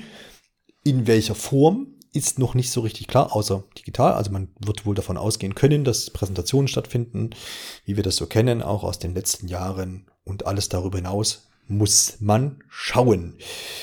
Die Frage ist, die sich mir da stellt, hm, wie, wie, wie, zum einen, wie, wie habt ihr das so aufgenommen? Wie äh, findet ihr das erstmal gut? Und das, was ich dann, was ihr gerne auch anschließen könnt, ja, braucht es das denn zum einen für uns als vielleicht Fans von Videospielen, die das Ganze so ein bisschen verfolgen äh, wollen, vielleicht dann auch mit Rückblick auf das letzte Jahr, wo es das ja eben nicht gab. Und die andere Variante, wo, wo, wo sich viele auch gewundert haben, wieso machen da jetzt so viele Publisher mit, die ja wohl aber auch da natürlich bezahlen, äh, um damit dabei sein zu können. Die Frage ist, für was bezahlen sie? Das wissen wir halt noch nicht so. Gibt es da dann einfach nur Streams, ne? Nintendo Direct E3 2021 und dann haben wir einfach noch einen Hashtag E3 21 während des Streams eingeblendet und das war's. Und dann war das halt eine E3 Direct anstatt eine ganz normale Direct im Juni. Oder wie wird das Ganze dann aussehen? Das muss man halt noch schauen und das können wir gerne diskutieren, Alexander. Freust du dich auf die E3 ja. 21? Ja, freue ich mich. Ähm, also du hast gerade gefragt, ob's das, ob das nötig ist, wenn es dann nur digital ist. Und ich sage nach dem letzten Jahr und dem Fiasko, ähm, ja, definitiv, weil die Publisher es ja nicht irgendwie hingekriegt haben, da was Einheitliches zu machen. Ähm, irgendwie Aber es gab doch Summer, Jeff Keefley Summer Game Fest, Alexander. ja, ich, ich, also ich habe da komplett den Überblick dann verloren. Und dann, dann Absolut. liest du auf einmal auf Twitter, da ist schon wieder irgendwie ein komischer Livestream und man fragt sich, so, woher kommt der denn jetzt wieder? Nee, also das, das macht schon Sinn, ähm, das jetzt wieder alles unter einen Hut zu kriegen. Am Anfang des Jahres gab es ja da auch schon so, ja, Gerüchte kann man sich nennen. Da waren ja Dokumente bei der Los Angeles Tourismusbehörde aufgetaucht, in denen dann geschrieben wurde, dass es eben eine hybride Veranstaltung werden würde. Was aber da dann hieß, ja, das Convention Center, da wo die E3 immer stattfindet, ähm, wird genutzt, um eben von dort dann Livestreams zu produzieren. Gehe mal zum einen davon aus, dass das vielleicht von manchen Publishern genutzt wird, um eben da Live-Segmente dann zu produzieren. Ähm, zum anderen, wofür sie dann eben bezahlt werden, ist einfach ja, die Plattform E3 dann nutzen zu dürfen, um die eigenen Titel zu bewerben. Und das hat wahrscheinlich auch so ein bisschen den Hintergrund. Man möchte natürlich diese Plattform auch in den nächsten Jahren und dann auch mal nach Corona weiter nutzen können. Dann ist, kann man das vielleicht auch einfach als ja, Unterstützung eben in diese Messe sehen, ne? dass die auch weiter existieren kann. Ich freue mich da echt drauf. Also letztes Jahr ist das ja irgendwie alles komplett ins Wasser gefallen. Und das, was dann ein bisschen größer war, ist dann auch irgendwie nicht so spektakulär gewesen, wie wir uns das erhofft haben. Äh, Nintendo hat es irgendwie überhaupt nicht geschafft. Da haben wir ja dann bis September gewartet, bis sie dann irgendwie die Ankündigung gemacht haben, die wir wahrscheinlich bei der E3 bekommen hätten. Also die ganzen Mario-Geschichten. Paper Mario, weiß ich gar nicht. Zwischendurch. Ja. ja war so zwischendurch mal. Ja, aber ob sie damit bis zur Messe gewartet hätten, ist auch die Frage. Ähm, wahrscheinlich wäre es bei Nintendo tatsächlich so gewesen, dass es verhältnismäßig sogar eine relativ unspektakuläre Messe geworden wäre. Also vielleicht ist es für die auch ganz gut gelaufen.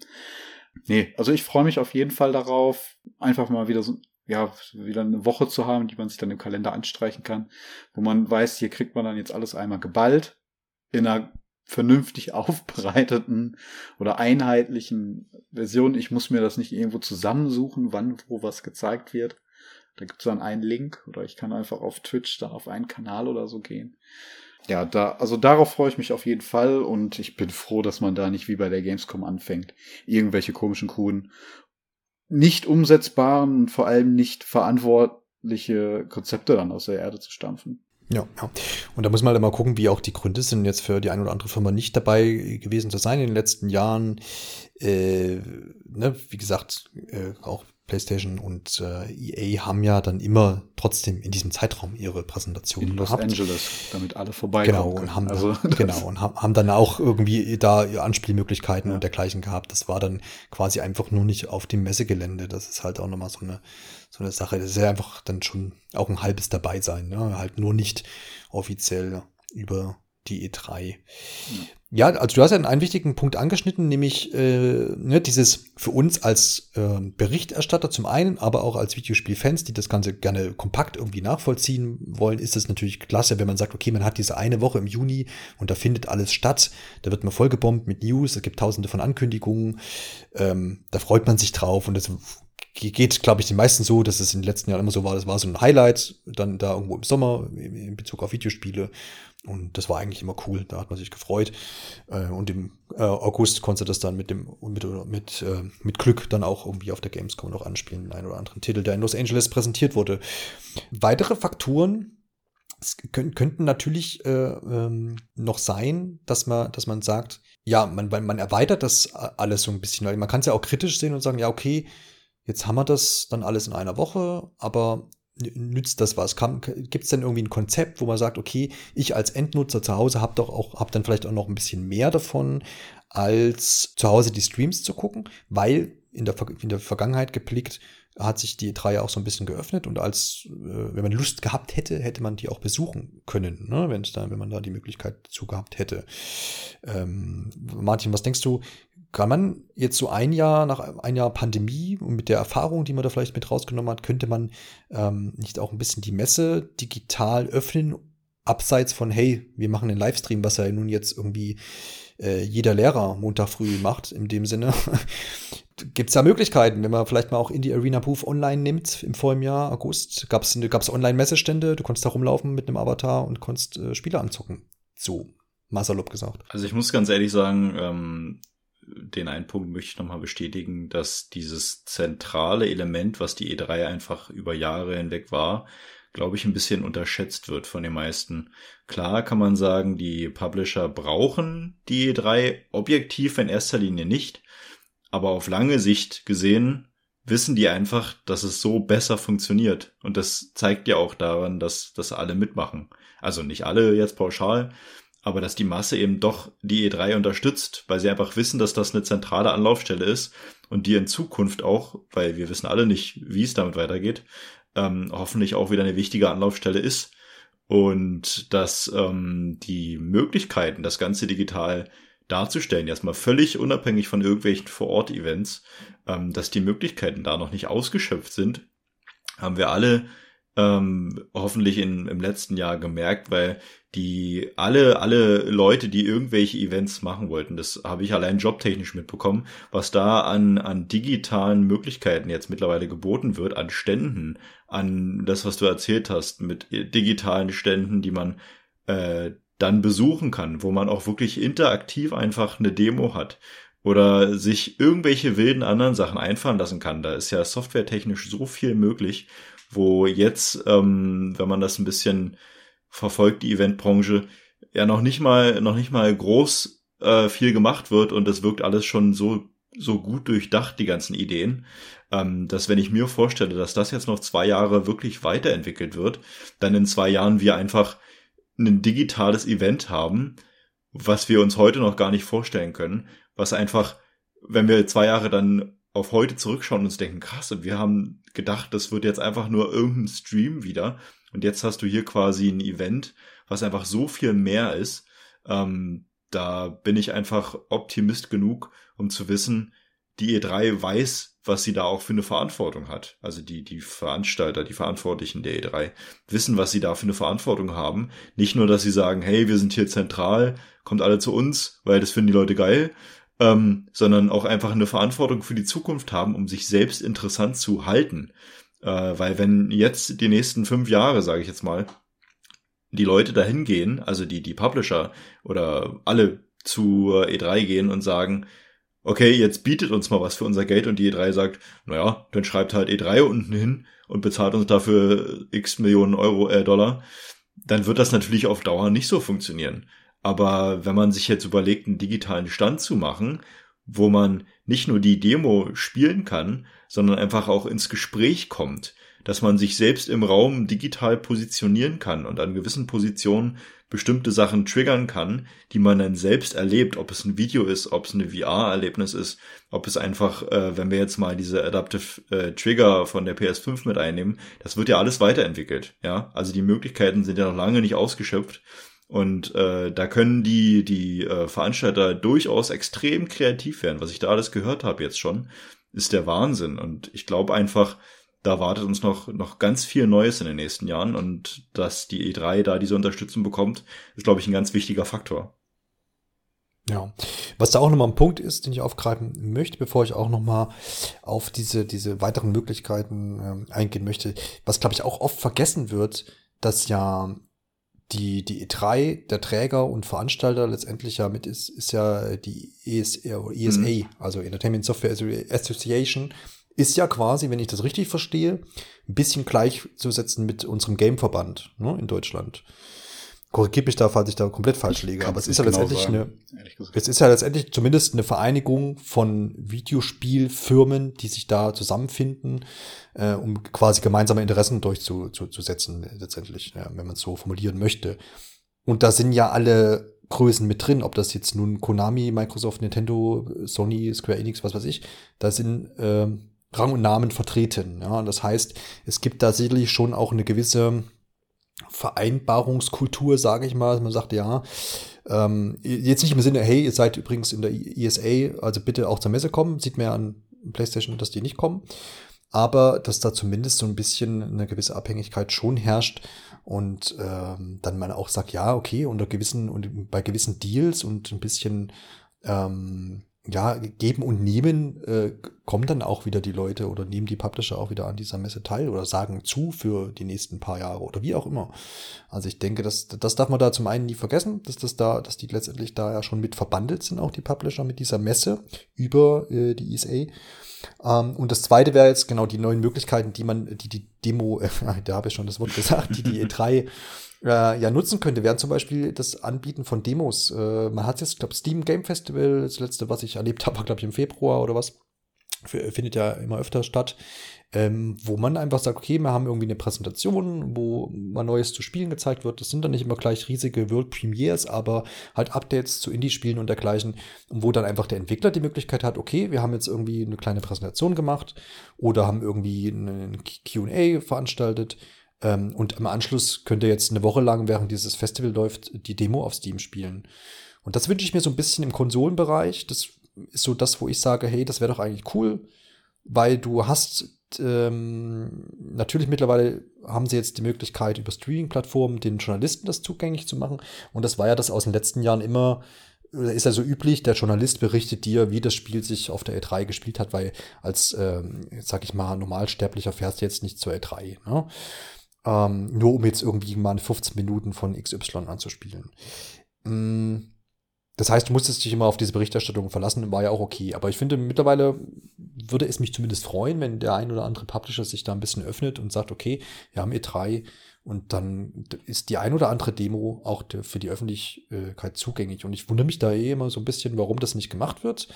Äh, könnt ihr vielleicht gleich noch was zu sagen? Weil, wenn ich mir die Nintendo-Demos ähm, auf der E3 der letzten Jahre immer angeguckt habe, wir waren ja dann immer in Frankfurt, so zwei Wochen später konnte man die Demos alle anspielen. Und das waren ja jetzt nie Demos, wo man gesagt hat, okay, die zeigst du jetzt aber bitte keinem, weil die sind ja in einem Zustand, die irgendwie, wo die ständig abstützen oder irgendwas. Da waren schon oft da Dinge dabei, wo ich gesagt habe, na, zumindest von den 10, 12 Demos, die da jetzt haben, können sie ja, könnten sie ja eins, zwei vielleicht auch ähm, publik machen. Gibt natürlich tatsächlich auch Gegenargumente, Alexander, oder? Ja, bei Nintendo ist es ja tatsächlich so, die Spiele werden ja meistens erst dann auch gezeigt, wenn sie schon, also wirklich außer mal in Ausnahmen, wenn sie kurz vor der Veröffentlichung stehen oder, oder zumindest schon ziemlich weit sind in ihrer Entwicklung. Ne? Also die sind quasi ja. schon fast fertig und dementsprechend sind diese Demos dann meistens tatsächlich einfach Level, die dann aus der fertigen Version stammen. Ähm, das ist dann auch mit recht wenig Aufwand verbunden. Der Großteil auf solchen Messen, auch auf der Gamescom, ähm, an Demos, die man da spielt, die laufen meistens auf irgendwelchen ähm, ja, hochgezüchteten Entwicklerrechnern. Heißt, die laufen meistens ja noch gar nicht auf den Konsolen. Das ist wirklich die absolute Ausnahme, dass ähm, man da so Konsolendemos schon hat. Ähm, und werden auch oft extra für die E3 an. Ja, genau. Messe, das sind, ne? ähm, äh, die sind auch alle meistens sehr fehleranfällig. Das sind irgendwelche Alpha- oder Beta-Builds, wenn überhaupt. Ne? Ähm, das überhaupt sich da schon im Beta-Bereich, also meistens ist wirklich, das sieht man ja unten rechts dann oft immer so Alpha-Footage. Und diese Demos möchtest du eigentlich nicht an die breite Öffentlichkeit herantragen. Das sind dann ja auch oft dann Demos, die dann nur der Presse dann gezeigt werden. Mal so drüber nachdenken, das, was so im Consumer-Bereich dann von den größeren Spielen gezeigt wird, das ist dann halt häufig sowas ne, wie FIFA. Das sind dann auch einfach schon Spiele, die sehr weit sind und dann sowieso bald veröffentlicht werden. Das funktioniert dann da auch. Das ist wahrscheinlich auch mit relativ wenig Aufwand verbunden. Ähm, oder auch Demos, die dann halt sowieso angefertigt werden und dann einen Monat später nach der Messe dann eh im Store veröffentlicht werden. Also auch da nochmal FIFA als Beispiel. Ähm, ich denke, das sollte kein Problem sein, die zu veröffentlichen, aber eben genau diese Demos, die auf diesen Entwicklerrechnern dann da laufen, ähm, ist schwierig, das irgendwie einer breiten ähm, Öffentlichkeit zugänglich zu machen. Und wie gesagt, das möchtest du eigentlich nicht, weil die einfach unberechenbar sind. Die können jederzeit abstürzen. Was aber, wie du gerade auch schon angerissen hast, mittlerweile möglich ist, ist eben das ähm, ja mit der Streaming-Technik. Ähm, Habe ich auch mittlerweile schon häufiger von gehört, auch gerade im letzten Jahr, dass Entwickler ja dann ähm, dann verschiedene Pressevertreter dann ja so einen Zoom-Call im Endeffekt eingeladen haben. Da wurde dann so ein Q&A gemacht. Und im Anschluss hat dann jeder einen Zugang zu so, ja, so einer Streaming-Plattform bekommen und konnte dann halt das Spiel bei sich dann im Endeffekt auf dem Rechner streamen. Heißt das, ähm, du brauchst dann dafür keinen hochgezüchteten Rechner, der dann diese Demo überhaupt betreiben kann, die ja auch meistens noch dann in der Engine läuft. Also die ist ja noch gar nicht fertig, um die überhaupt irgendwo auf einem anderen Rechner auszuführen. Ähm, und der Vorteil ist, dass dann über diese Streaming-Plattform die Entwickler dann auch die Möglichkeit haben, das Ganze dann so ein bisschen ja, zu monitoren, falls die Demo irgendwie abstürzt. Und das ist, passiert dann ja auch alles in einem Rahmen, ähm, dass dann da jemand dann Unterstützung liefern kann, falls die Demo sich nicht so verhält, wie sie sich eigentlich verhalten sollte. Ähm, ja, deswegen schwierig finde ich, ähm, dass ja den ähm, der der breiten Masse so, so ein Messeerlebnis über diese Demo-Möglichkeiten dann zu liefern. Ähm, Zumal es halt auch oft sehr aufwendig ist, solche Demos überhaupt zu produzieren. Das ist das gleiche mit Trailern. Das, das, das läuft über Monate, passiert halt parallel zur eigentlichen Spieleentwicklung. Ähm, aber was man sich halt schon wünschen würde, dass ähm, man so doch ein bisschen interaktiver wird, was diese ähm, ja Streams im Endeffekt angeht, dass, dass man nicht einfach nur jetzt dann eine Woche hat, wo man dann x Livestreams hintereinander ausstrahlt und dann vielleicht dazwischen noch ein paar Gameplay-Sessions. Ähm, das haben wir jetzt schon so ein paar Jahre und ähm, ich kann das nachvollziehen, wenn man sagt, okay, wir, können technisch eigentlich theoretisch auch mehr machen. Ähm, wäre cool, wenn man da jetzt einfach mal die nächsten Schritte gehen würde. Also ich glaube, man darf da weiterhin gespannt sein. Es gibt ja, wie gesagt, noch keine großen Pläne, die jetzt offengelegt wären, wie das Ganze dann umgesetzt wird. Im Moment gehen wir jetzt einfach mal ganz nüchtern davon aus, dass wir dann in diesen äh, Tagen zwischen 12. und 15. Juni die eine oder andere Präsentation zu Gesicht bekommen. Es gibt da schon Mutmaßungen, was Microsoft das zeigen möchte, was Nintendo, womit Nintendo vielleicht aufwartet. Also da könnt ihr euch jetzt schon durch Gerüchte, Küche äh, blättern auf den einschlägigen Seiten. Äh, und das wird die nächsten Monate, beziehungsweise Monate kann man ja gar nicht mehr sagen, weil in anderthalb äh, Monaten ist es schon so und so weit. Ähm, die wird es die nächsten Woche, Wochen auch noch so weitergehen. Die Gerüchteküche wird da dann auch wieder zurückkehren. Und das ist doch was, was ich auch so ein bisschen begrüße. Ist da auch immer spannend, weil das gab es in vorm Jahr auch nicht so wirklich, weil man konnte ja keiner sagen, da und da, an dem, in der Woche passiert was. Jetzt können wir uns alle wieder auf den E3 einstellen und mutmaßen, was da denn passiert. Und freue mich schon auf die League-Listen ähm, was, was denn die einzelnen Publisher dann alles angeblich aus dem Hut zaubern und was sich dann im Nachhinein bewahrheitet oder eben nicht. Ich denke, damit äh, gehen wir über zu unserem ganz persönlichen äh, Spielemonat April, der äh, ja, ganz unterschiedlich wieder gespickt war. Äh, Martin, du hast das schon angeteasert. Ich weiß nicht, wollen wir, wollen wir die Leute noch länger äh, ja, auf die Folge spannen mit deiner Apple? Fall. Auf jeden Fall. Ne? Ich denke auch, das stellen wir mal, stellen wir mal noch ein bisschen zurück. Apple Arcade in wenigen Minuten. Arcade von Martin. K&T. Arcade. ja, Arcade. Aber ähm, ich weiß nicht, der, ja, fang, fang mal einfach mit Alexander wieder an. der, der ja, ja, ja, ich, dann haben wir es halt auch weg. Ja, das müssen wir ja also, auch sehen. Es ist ja jetzt nicht so, als hätte ich den letzten Monat überhaupt nichts gespielt, aber ich habe halt tatsächlich für den Podcast gespielt. Und ja, das, das ist immer das Beste. Das Unangenehmste, ne? ja, ja. Im Endeffekt sieht das dann so aus, Johannes sucht dann als Spiele raus, sagt mir Bescheid, ähm, darüber möchte er reden und dann muss ich die halt ausprobieren. Im Fall von It Takes Two ähm, war das ja dann auch durchaus spannend. Halt sehr zeitintensiv. Aber das äh, könnt ihr euch ja auch schon in einer Podcast-Episode anhören. Und ähm, ja, auf der Switch habe ich noch äh, El ja, El Hiro? Hiro, genau. Ja, das ja, war, ganz, war ganz gut. Ja. Gespielt. Ähm, ja, wozu auch die Episode spannend. ja mittlerweile schon online ist. Da hatten wir ein Interview. Und, und ich glaube, sonst habe ich tatsächlich, also ich habe gerade noch mal drüber nachgedacht, aber ich glaube, sonst habe ich tatsächlich nichts gespielt. Du hast auch die Resident Evil 8, äh, Resident Evil 8 Village zweimal verpennt, verpasst, ja, ne? Genau. Ja, das kann, ja. Da, also da hätten wir auch noch mal drüber sprechen können. Ähm, ja, ich glaube, da kann Martin was dazu sagen. Aber gut. Ja. Vielleicht dann ähm, im Zuge zu einer Resident Evil 8 Episode. Uh. Ähm, ja, also das sind eigentlich die beiden Spiele, die ich gespielt habe und ähm, wie gesagt, dazu brauche ich eigentlich nicht mehr viel erzählen. Genau, hört da ruhig gerne in die Episoden rein, die äh, Alexander jetzt auch äh, erwähnt hat. Dann knüpfe ich da doch an, ich habe nämlich auch noch ein bisschen Iro gespielt. Ähm, ich hatte das jetzt in der vergangenen Episode ja auch schon erwähnt, habe das da aber noch nicht fertig gehabt. Ähm, bin weiterhin da so zufrieden mit dem Spiel. Ähm, ist einfach ein nettes kleines Indie-Spielchen und wer ein bisschen auf Schleichen und nicht ganz so mega hohen Schwierigkeitsgrad steht, kann sich das auf jeden Fall gerne angucken. Ist ja auch bestes, Com äh, nicht bestes Computerspiel, sondern bestes Familienspiel beim deutschen Computerspielpreis 2021 geworden. Dementsprechend ordnet das auch so ein bisschen den Schwierigkeitsgrad ein. Das heißt, es kann auch vielleicht für den einen oder anderen Jüngeren ähm, was sein und hat es auf jeden Fall denke ich, verdient, so als Familienspielchen. Dann habe ich mich, dann habe ich Metroid Prime gespielt und für alle, die jetzt denken, ja, er, er hat wohl Zugriff auf die HD Collection, die noch nicht erschienen ist. Nein, habe ich nicht, sondern ich habe Metroid Prime 2D gespielt, ein äh, Fanprojekt, was ich glaube Anfang April oder auch Ende März kann es auch gewesen sein, äh, veröffentlicht wurde in einer Demo-Version. Da haben wir es wieder.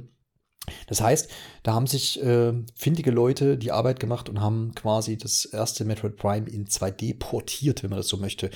Ist alles in so einer klassischen ja, Metroid 2D äh, Pixel-Grafik äh, dargestellt, ist aber vom Gameplay eher an ähm, das letzte auf dem 3DS erschienene Metroid äh, Samus Returns angelehnt. Das heißt zum Beispiel kann ich ähm, mein Blaster ist so in dieser 360 Grad ja, Richtung abfeuern. Das kann ich mit der Maus machen. Ne? Also wer schon mal so einen 2D-Side-Scroller am PC gespielt hat, kann ich mit der Maus dann so ein ähm, quasi den Blaster ausrichten und das halt wirklich in 360 Grad kann ich da umherballern.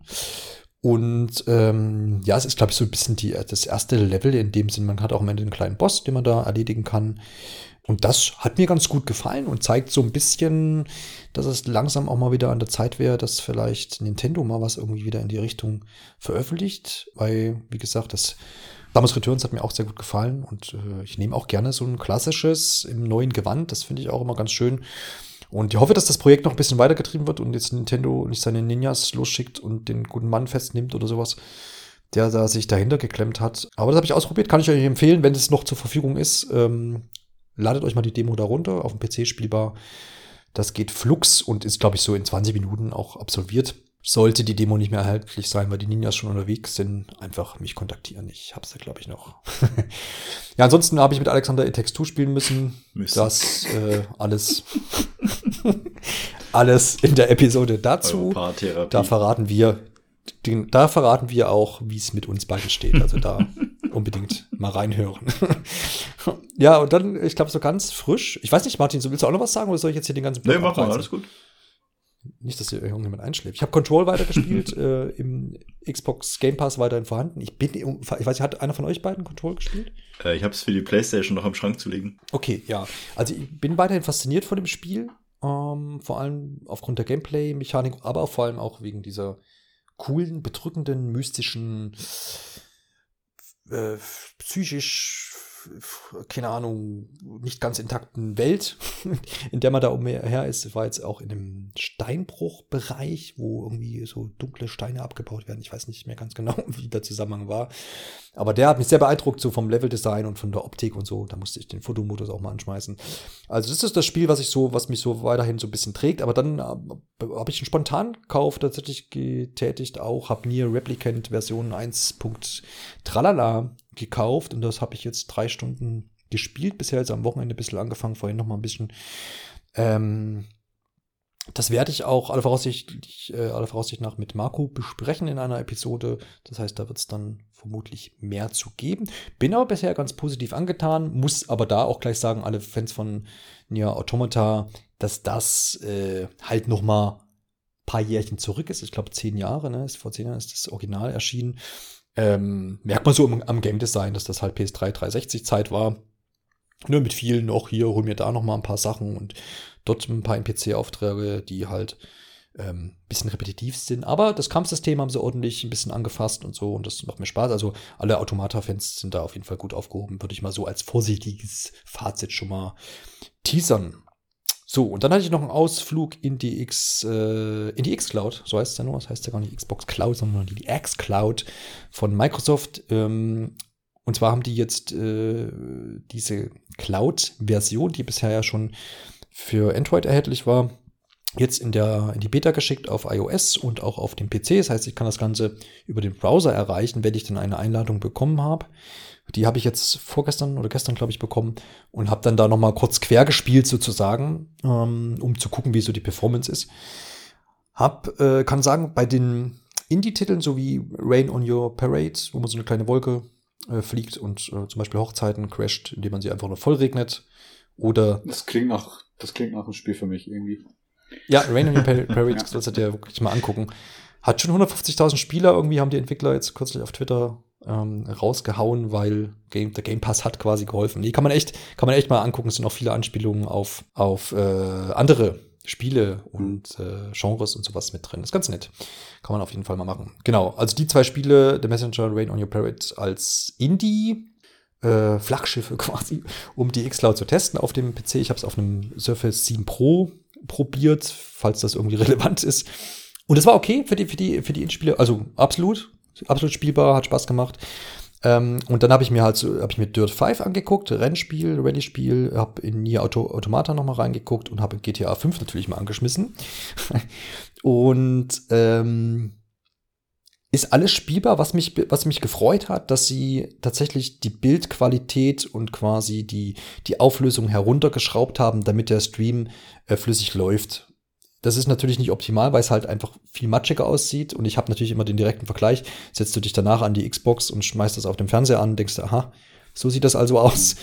Ähm, wenn du das natürlich im Stream spielst, zum jetzigen Zeitpunkt in der Beta, ist das doch an einigen Stellen doch schon matschig. Aber ich sag mal, bei einem Dirt 5 ähm, oder Dirt 5, was halt einfach ein Rennspiel ist, da geht es halt darum, dass das ähm, flüssig läuft und dann kannst du da deine Rennen fahren und das passt. Ne? Jetzt in diesem Beta-Zustand. Ich habe dann auch gleich parallel nochmal eine Session dann am Handy dran gehangen, weil natürlich da ein kleinerer Bildschirm ist und dann das Matschige wieder nicht so auffällt.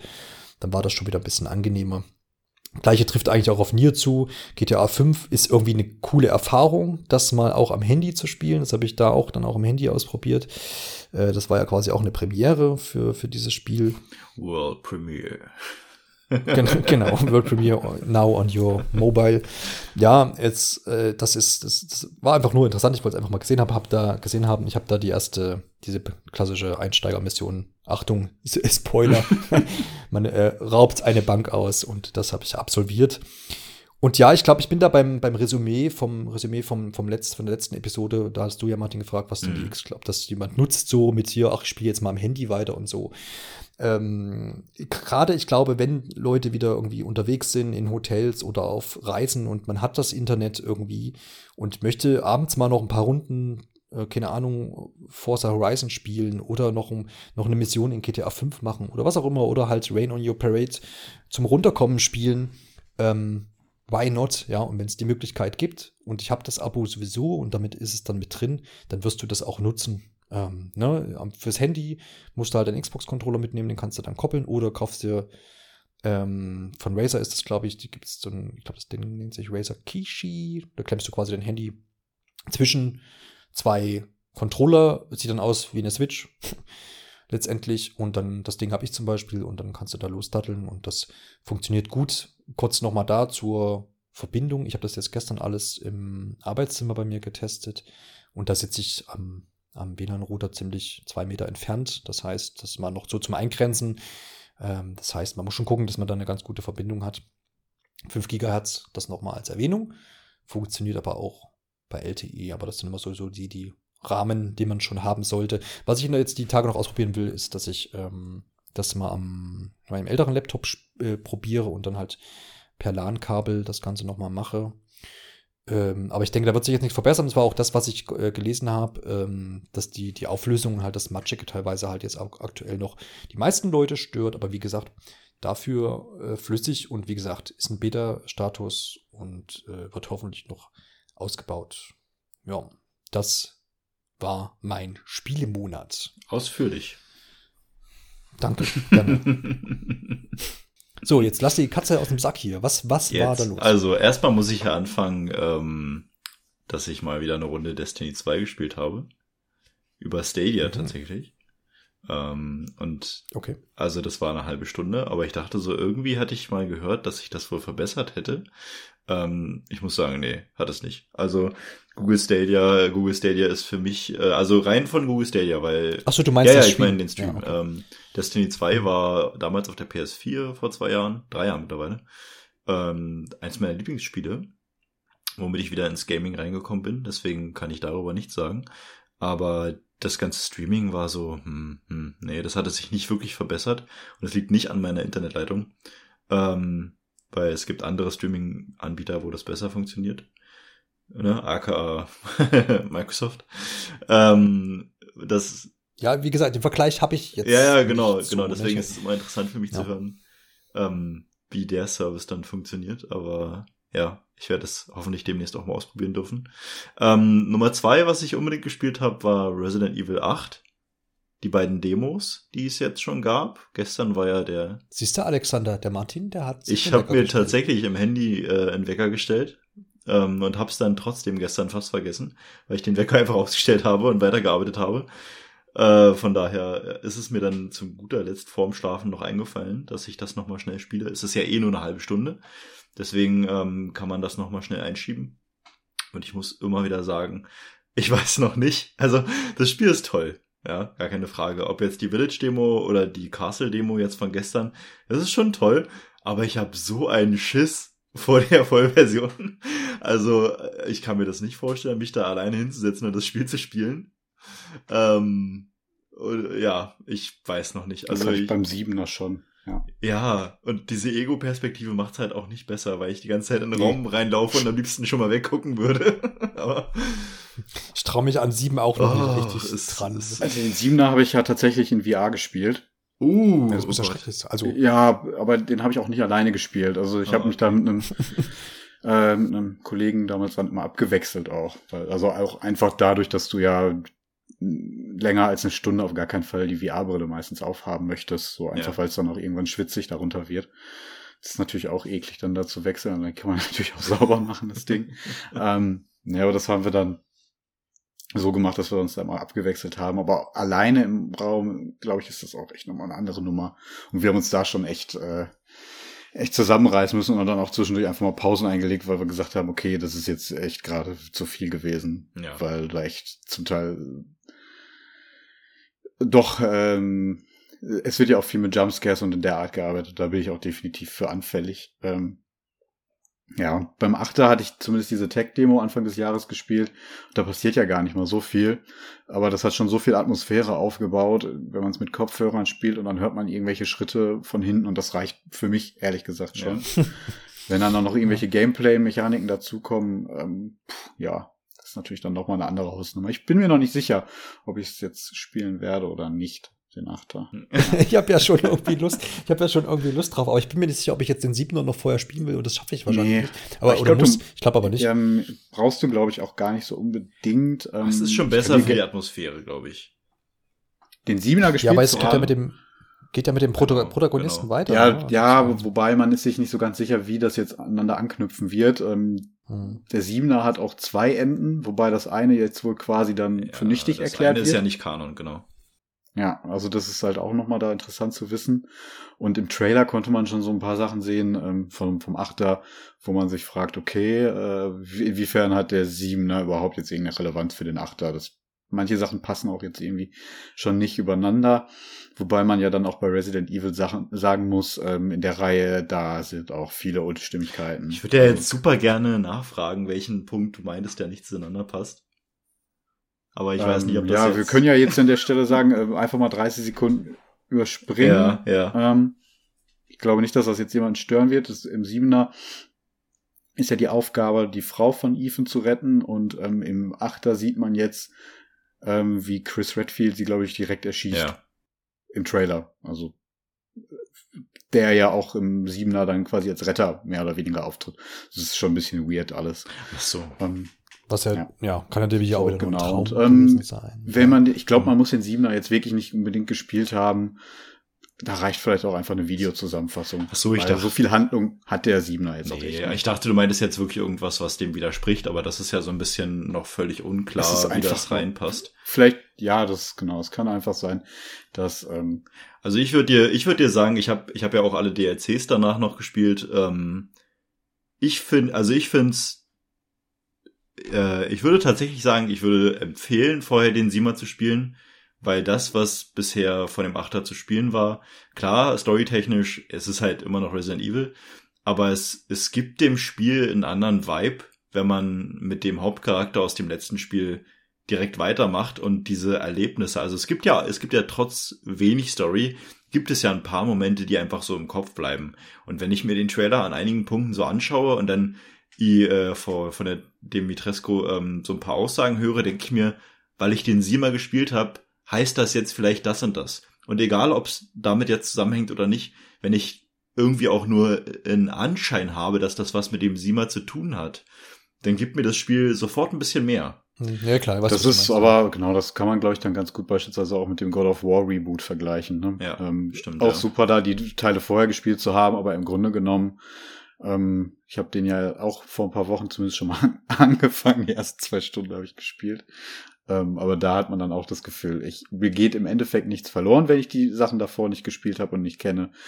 Ist natürlich dann aber für die, die diese kennen, dann einfach nett, weil Bezüge dann gemacht werden, die man ansonsten vielleicht nicht versteht.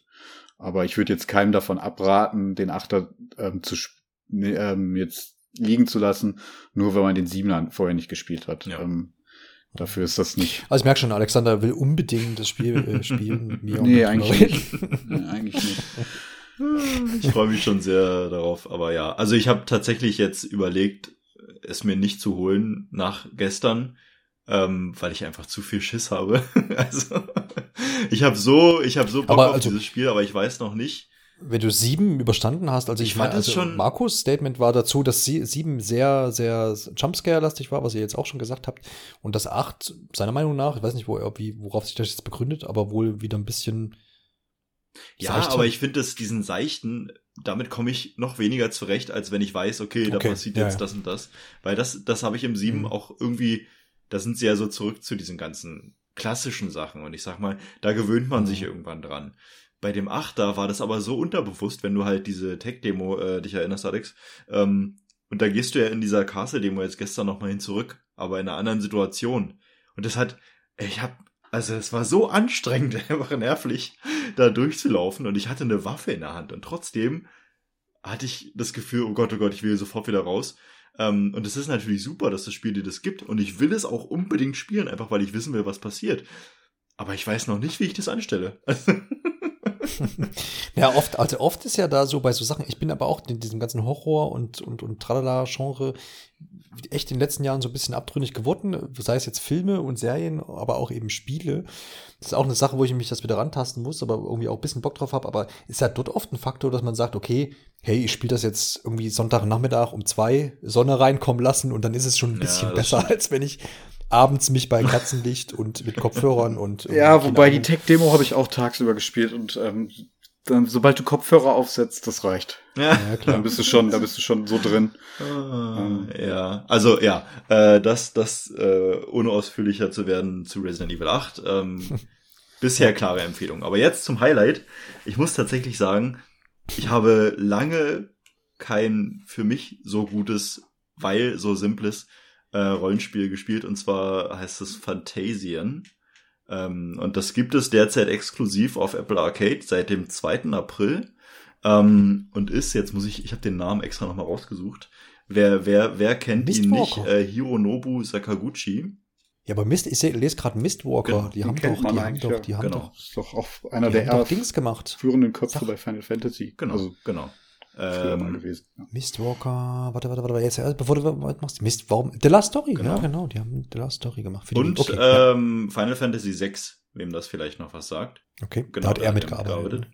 Äh, in welcher Rolle weiß ich jetzt gerade gar nicht. Wahrscheinlich Producer nehme ich jetzt mal. Ich glaube, das ist mir so im Kopf Producer gewesen. Ähm, jedenfalls hat er das irgendwann äh, mal nochmal gespielt und hat so gedacht, boah, das finde ich ja cool. Äh, ich möchte ein neues Spiel dazu machen. Und so äh, ist dann Phantasian aufgekommen. Und ich habe jetzt den Sechser vorher nicht gespielt, habe aber, nachdem ich jetzt nach knapp 16 Stunden den, man muss sagen, ersten Part von Phantasian beendet habe, ähm, dann doch nochmal reingeschaut und man muss schon sagen, man findet viele Elemente wieder, das aber überhaupt nicht schlecht gemeint, weil Phantasian ist für mich diesen Monat so ein, so ein Gewinn gewesen. Einfach weil ich nicht die Zeit hatte, mich in Ruhe mal mehrere Stunden vor den Rechner zu setzen, sondern immer so ein bisschen, auch wenn es Corona war, viel unterwegs sein musste. Ähm, und irgendwo, irgendwo immer gewartet habe auf irgendwelche Sachen und da halt immer so ein bisschen Zeit hatte, nochmal, ah, hier nochmal zehn Minuten am Handy und da nochmal. Ähm, und so hat sich dann Phantasian auf dem iPhone sehr gut angeboten, weil es einfach auch gut zu spielen ist. Also das einzige Spiel, was ich vorher vernünftig auf dem Handy gespielt habe, war früher auf dem iPhone 4 Secret of Mana. Äh, und das war ein Krampf. Und trotzdem hat es mir super Spaß gemacht, damals aber noch aus Nostalgiegründen.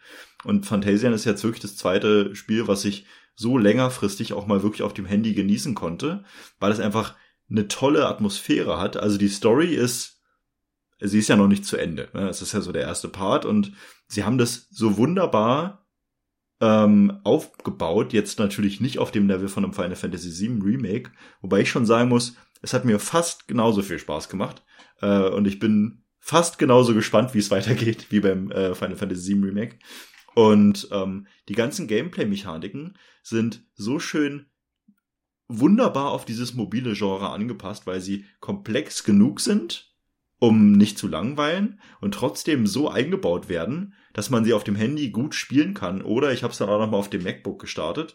Ähm, da kannst du es halt auch dann mit dem PS4-Controller oder mit irgendeinem Controller äh, auch starten. Und es gibt ja so eine wunderschöne, es ist halt äh, Rundenstrategie und die Mechanik ist ja, dass du Zufallskämpfe haben kannst oder du findest im Verlauf der Story ähm, ein Dimension, Dimension, was die andere Kombination ist, weiß ich jetzt gar nicht, was das andere Wort.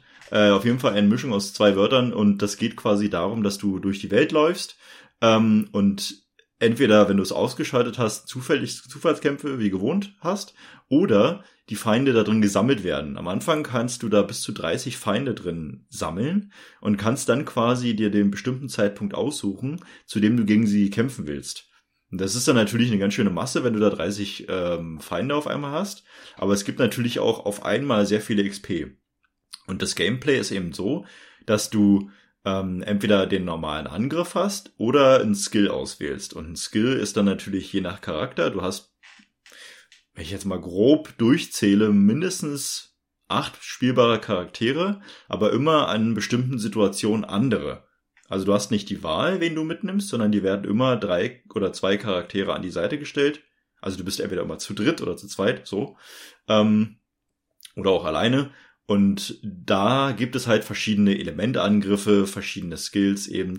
Und das ziehst du quasi, wenn du jetzt einen Skill hast, der durch Feinde durchschlägt, kannst du mit dem, mit dem Finger auf dem Screen ähm, sowas wie eine Kurve ziehen oder sie dehnen, sodass du quasi verschiedene Feinde triffst in einer Reihe oder in einer Kurve und kannst damit so ein bisschen entscheiden, wen du gerade triffst, weil du siehst unten an der Leiste auch so typisch Rundenstrategie, wer als nächstes an der Reihe ist ähm, und kannst das da so ein bisschen steuern mit. Das ist jetzt, wie gesagt, nicht sonderlich ähm, komplex, aber es ist so eine, so eine schöne Mechanik, ähm, die einem das ganze Spiel interessant bleibt. Und was ich ansonsten an dem Spiel wunderbar fand, ist einfach der, die Grafik, weil alle Welten, alle Dioramas ähm, sind quasi handgebaut und wurden digital ins Spiel übertragen. Das heißt, du läufst natürlich durch die Oberwelt, tippst dann auf den Bildschirm oder mit dem Controller, äh, läufst dann irgendwo hin und du siehst anhand dieser Welt einfach, dass sie, dass sie irgendwie in Realität existiert, weil sie so wunderschön detailliert wirkt, als ob du sie wirklich in der realen Welt genauso vorfinden könntest. Das Spiel hat Fotogrammetrie, genau, ne? genau, genau. Dann, ich, ja. Und ähm, das sieht einfach so so schön aus in diesem Welt, weil es halt so eine so eine neue Idee ist, nicht einfach irgendeine digitale Welt zu bauen und ähm, das gibt's natürlich auch, ähm, aber der größte Teil ist eben von diesen selbstgemachten Dioramas, Dioramen wahrscheinlich und ähm, spielt sich einfach einfach toll. Und die Musik und die Zwischensequenzen, es gibt halt wirklich Zwischensequenzen. Es gibt aber auch ganz viel Erzählung, die so über ähm, Schriftzüge, die halt im Laufe der Zeit immer wieder so erscheinen und damit Stichwörtern hervorgehoben wird. Und die Musikabstimmung, dadurch, dass da halt Leute am Werk sind, die auch wissen, was sie tun, sind teilweise so emotional, dass ich tatsächlich auch äh, an zwei oder drei Situationen, die mir sofort einfallen, wirklich so emotional mitgenommen wurde, wo ich dachte, krass, das habe ich schon lange nicht mehr erlebt und vor allem nicht bei einem Handyspiel. Ähm, und das kann ich wirklich nur jedem ans Herz legen, der irgendwie was für klassische JRPGs ähm, damit was anfangen kann, weil das sich absolut lohnt, weil es ein schönes Erlebnis ist und äh, man muss natürlich so ein bisschen klar Abstriche machen, weil es ist am Ende ein Handyspiel. Es gibt also keine Sprachausgabe. Äh, es ist nur auf Englisch, das muss man auch dazu sagen. Das ist in den Bewertungen immer sehr intensiv bemängelt worden. Aber wenn man mit beiden Sachen kein Problem hat, absolute Empfehlung. Allein mit Sound und Emotionalität und Geschichte ist wunderbar. Ich kann es nicht erwarten, den zweiten Part zu spielen. Und wie gesagt, mit knapp 16 Stunden, die ich jetzt gebraucht habe, ohne viel Grinden, ähm, lässt sich das auf jeden Fall gut realisieren. Da als Ergänzung noch für alle Unbedarften, weil das musste ich jetzt auch was nachgucken. Card ist der, der, so, Abo-Service ja, für alle iOS-Geräte. Ne? Und ich glaube, für kein, kein Problem. Du, du bist da ja firm mit. Ich habe das einfach aus Interesse nochmal nachgeguckt. Genau, für 4,99 pro Monat kann ich da Mitglied werden. Bei dem Abo-Service gibt aber auch einen gratis äh, Monat, genau. glaube ich, zum Ausprobieren. Jetzt sogar drei. Äh, ja, es gibt so eine. Ein Apple-Gerät. Genau. Kaufst, achso, kauft ein iPhone und dann kauf, kriegst du drei Monate aber Apple kann dazu. Okay. Testen, genau. Ansonsten, ja, genau, wie das so üblich, wie sich das gehört für so ein Abo-Service, ne? Ähm, und so kommt man dann eben auch an dieses Spiel Phantasien ran, wer da jetzt irgendwie Interesse ähm, oder wessen Interesse, Interesse da geweckt wurde. Damit sind wir am Ende von Safe Game für diesen April. Ich bedanke mich bei dir, Alexander, für deine Dreingaben hier, die du doch geleistet hast. Dankeschön. Das hast du sehr nett formuliert. Ich bedanke mich auch für deine, wie immer, tolle Moderation. Gerne doch. Und auch bei dir, Martin, bedanke ich mich für das äh, abermalige Erscheinen und für deine Expertise. Und dementsprechend ist das letzte Danke an alle Zuhörer und wir sagen nochmals Danke, wenn ihr auch bei uns auf Twitter oder mal auf Instagram vorbei surft und den ein oder anderen Kommentar oder Like da lasst, dann strahlen unsere Herzen noch mehr. Und bei fünf Sternen, fünf, fünf Sterne bitte auf iTunes. Oh ja. Genau, und dann, dann rasten wir aus. Jedes Mal, wenn wir fünf Sterne kriegen, dann trinken wir einen Kasten Bier. Stimmt's, Alexander? Ja, so in der Art, genau. Ja, genau. ähm, dementsprechend, ihr könnt dafür sorgen, dass wir. ähm, ja, der Rest ist eurer Fantasie überlassen. Also einfach äh, haufenweise fünf Sterne und dementsprechend schauen wir dann mal, was da passiert. Und in diesem Sinne würde ich sagen, wir hören uns in einer der nächsten Episoden, wenn es dann wieder heißt, Pixel Polygon und Plauderei. Tschüss, macht's gut und gute Nacht. Bis bald. Ciao. Ciao, bis bald.